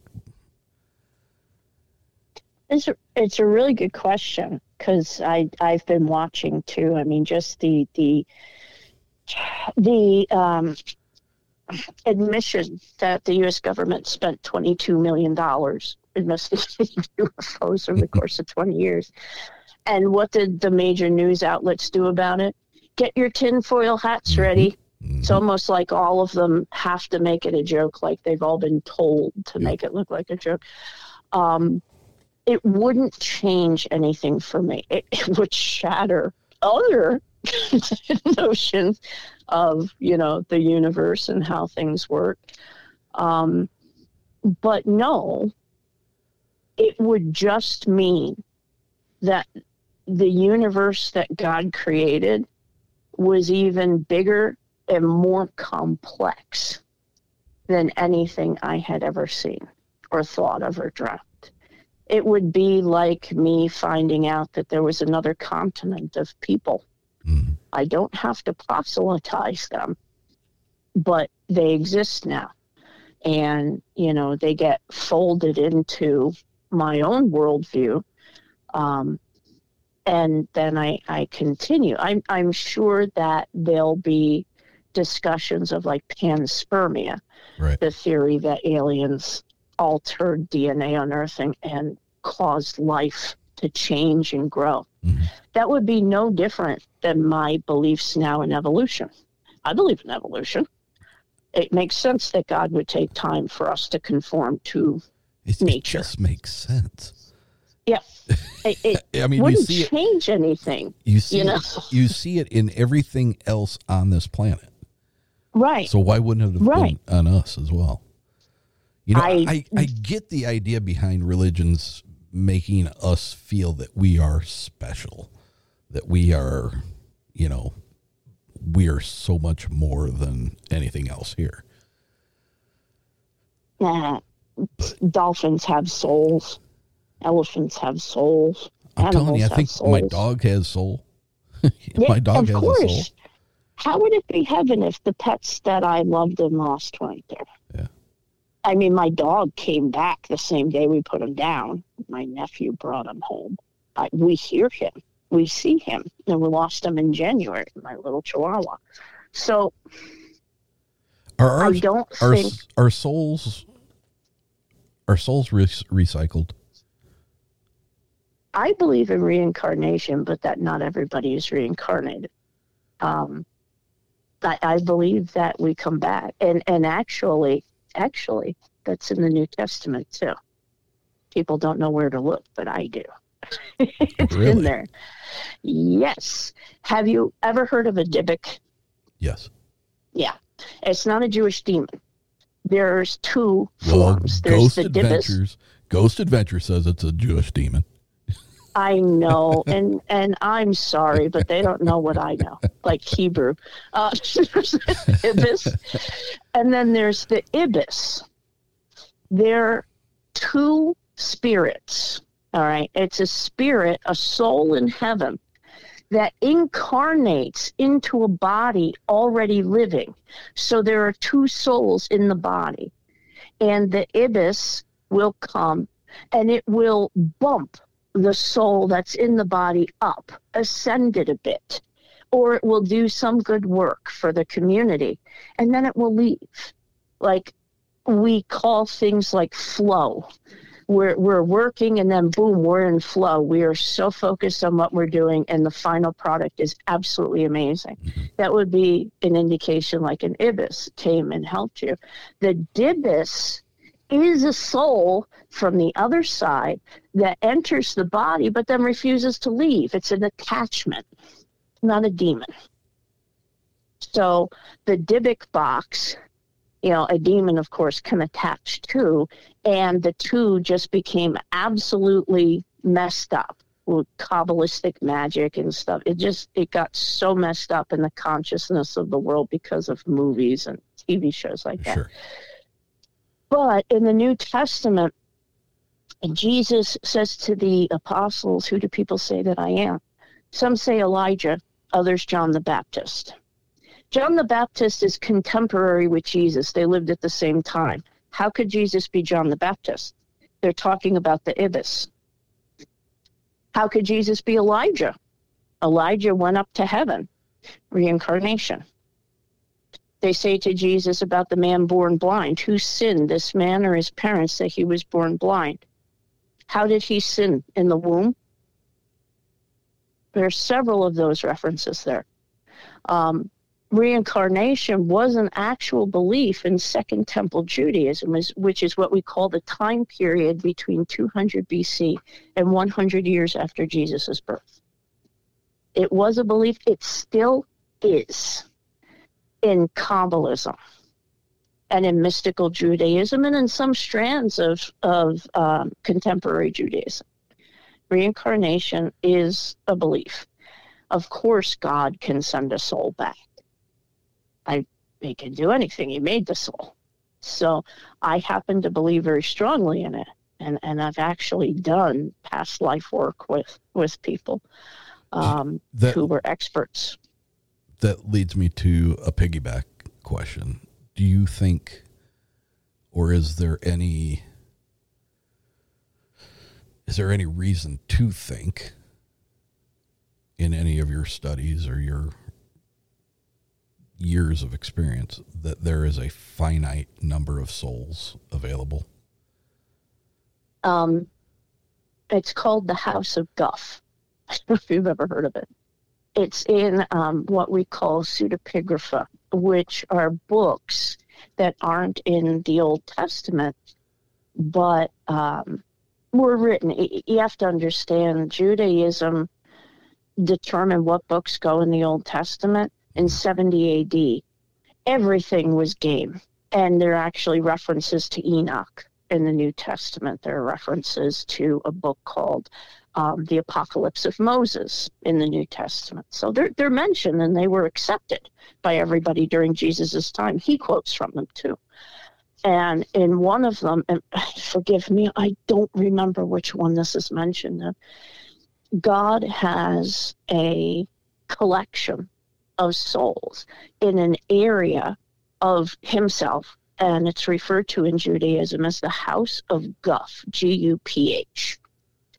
And there are tales of what will happen when the last soul is born, and I think that was even the the Oh, premise of the was- movie The Seventh Sign. Yes. Yeah. Yeah, they brought up the House of Guff in that, which was very interesting. Someone did a little bit of research. They do a little bit of research on the show Supernatural too, but of course. I remember that movie now. Yeah, the House of Guff. Uh, a human being would be born without a soul because the souls were gone, and that would be the Antichrist. Was their premise. Um, it was very interesting that they used the House of Guff, but you know, anyway, I don't know. It, it's a really interesting question. I don't know. I don't think every soul comes back. Um, I know I've met people that I've known before, and we've both recognized it. How many times have we hung out together? so it happens. I, I did a past life regression, and they're like, okay, how many doors are in the hallway? I was like, I can't see the end of the hallway. so it's, I think that that happens. Um, but you know what? Here's, here's my hope when I die and I go, I go to the other side and I start to learn all this cool stuff. Uh, I hope that more often than not, instead of saying, oh, damn, I was so wrong, I'll be able to smack my head and say, oh, I was so close. I don't know. I honestly, I couldn't even speculate on that. I, you know, if I believe God can do anything and that each soul is a spark from the divine that he shrinks and then sends into human bodies like a little factory, then no, there can't be a limit. But has he decided there's a limit? I don't know. And I'm only using he because it's convenient, not Right, because I, I- I- believe I God's understand. three men. um, but yeah, I don't know. it's a really good question. Archbishop Kristina Rake, it has been my absolute pleasure getting to talk with you this evening. We are Oh, thank you. we are at two hours and seventeen minutes uh, as far as the recording goes, and we are almost at the three hour mark for our complete conversation before we've started recording. I can't thank you enough for taking the time that you have with me, and quite honestly, um, I've got so much more I would like to talk to you with uh, or about. Uh, so if you would be open to it at another time, I would love to revisit this conversation. Oh, absolutely. It's it's been absolutely wonderful talking to you. I really appreciate you thinking of me and inviting me on. Well, we we both need to send uh, our friend Mr. Lynch a uh, a huge thank you because um, he was he was so complimentary of you uh, in our discussion, and uh, he was he was on the mark one hundred percent. So oh, thank you. before I let you go, uh, if you would please let everybody know how they can get in contact with you, where your book is for sale, the name of the book, and any other projects you have going on of interest that you would like to let everybody know about. Oh, sure. Um, the best way to contact me is through the, the church website. It's AmericanOldCatholic.org. And uh, to let everybody know, um, our seminary is open for anybody to take any course. Um, it's non synchronous. You don't have to be in one place at one time, it's all recorded. And I'm currently teaching a history of demonology and the concept of evil course you can jump in. It's $130 all in. It's 14 weeks. And I started in ancient Sumeria with the beginning of writing and take you through every single teaching on demons. And now we're up to the medieval occultists and Islamic magic, witch crazes, and then we'll get to the modern day. It's a very interesting course and a lot of, I've been told, more reading than you can do in a lifetime on there for anyone who's interested because the the helpings on demonology are very anemic until you come to me and I show you some of my bookshelves and you'll see that there's so much out there that is fascinating. It's an academic study. They have conferences just on Egyptian demonology with academics from around the world submitting papers. So it's an academic course. You're not going to come out of it an exorcist, but you're going to know more than any other person. Um, so definitely go there. It's AAOCCseminary.com. And you can email me, Bishop Rake at AmericanOldCatholic.com. Um, I'll be at Parapalooza in Chicago on July 23rd. Um, and you can come by and say hi. And uh, my book, uh, God and the Paranormal, is on Amazon and I have a novel that's almost finished and coming out, and a sequel to God and the Paranormal about the intersection of science, spirituality, the supernatural, and human psychology and religion. So hopefully that'll be as interesting. so thank you. What a what a breath of fresh air you are. Oh, thank you. It is. Uh, it's been my pleasure. You've been a wonderful guest. Thank you so thank much. Thank you. My pleasure. All right. Good night. Good night. I want to hear your story. I want to hear your experience. So email me at contact.uncomfortable at gmail.com. If you enjoy the show, then leave us a rating and a review on iTunes. Share the show with your friends. Share the show on social media. Make sure to like us on Facebook and follow us on Instagram and Twitter, all at Uncomfortable Podcast. And until next week, my friends, stay uncomfortable.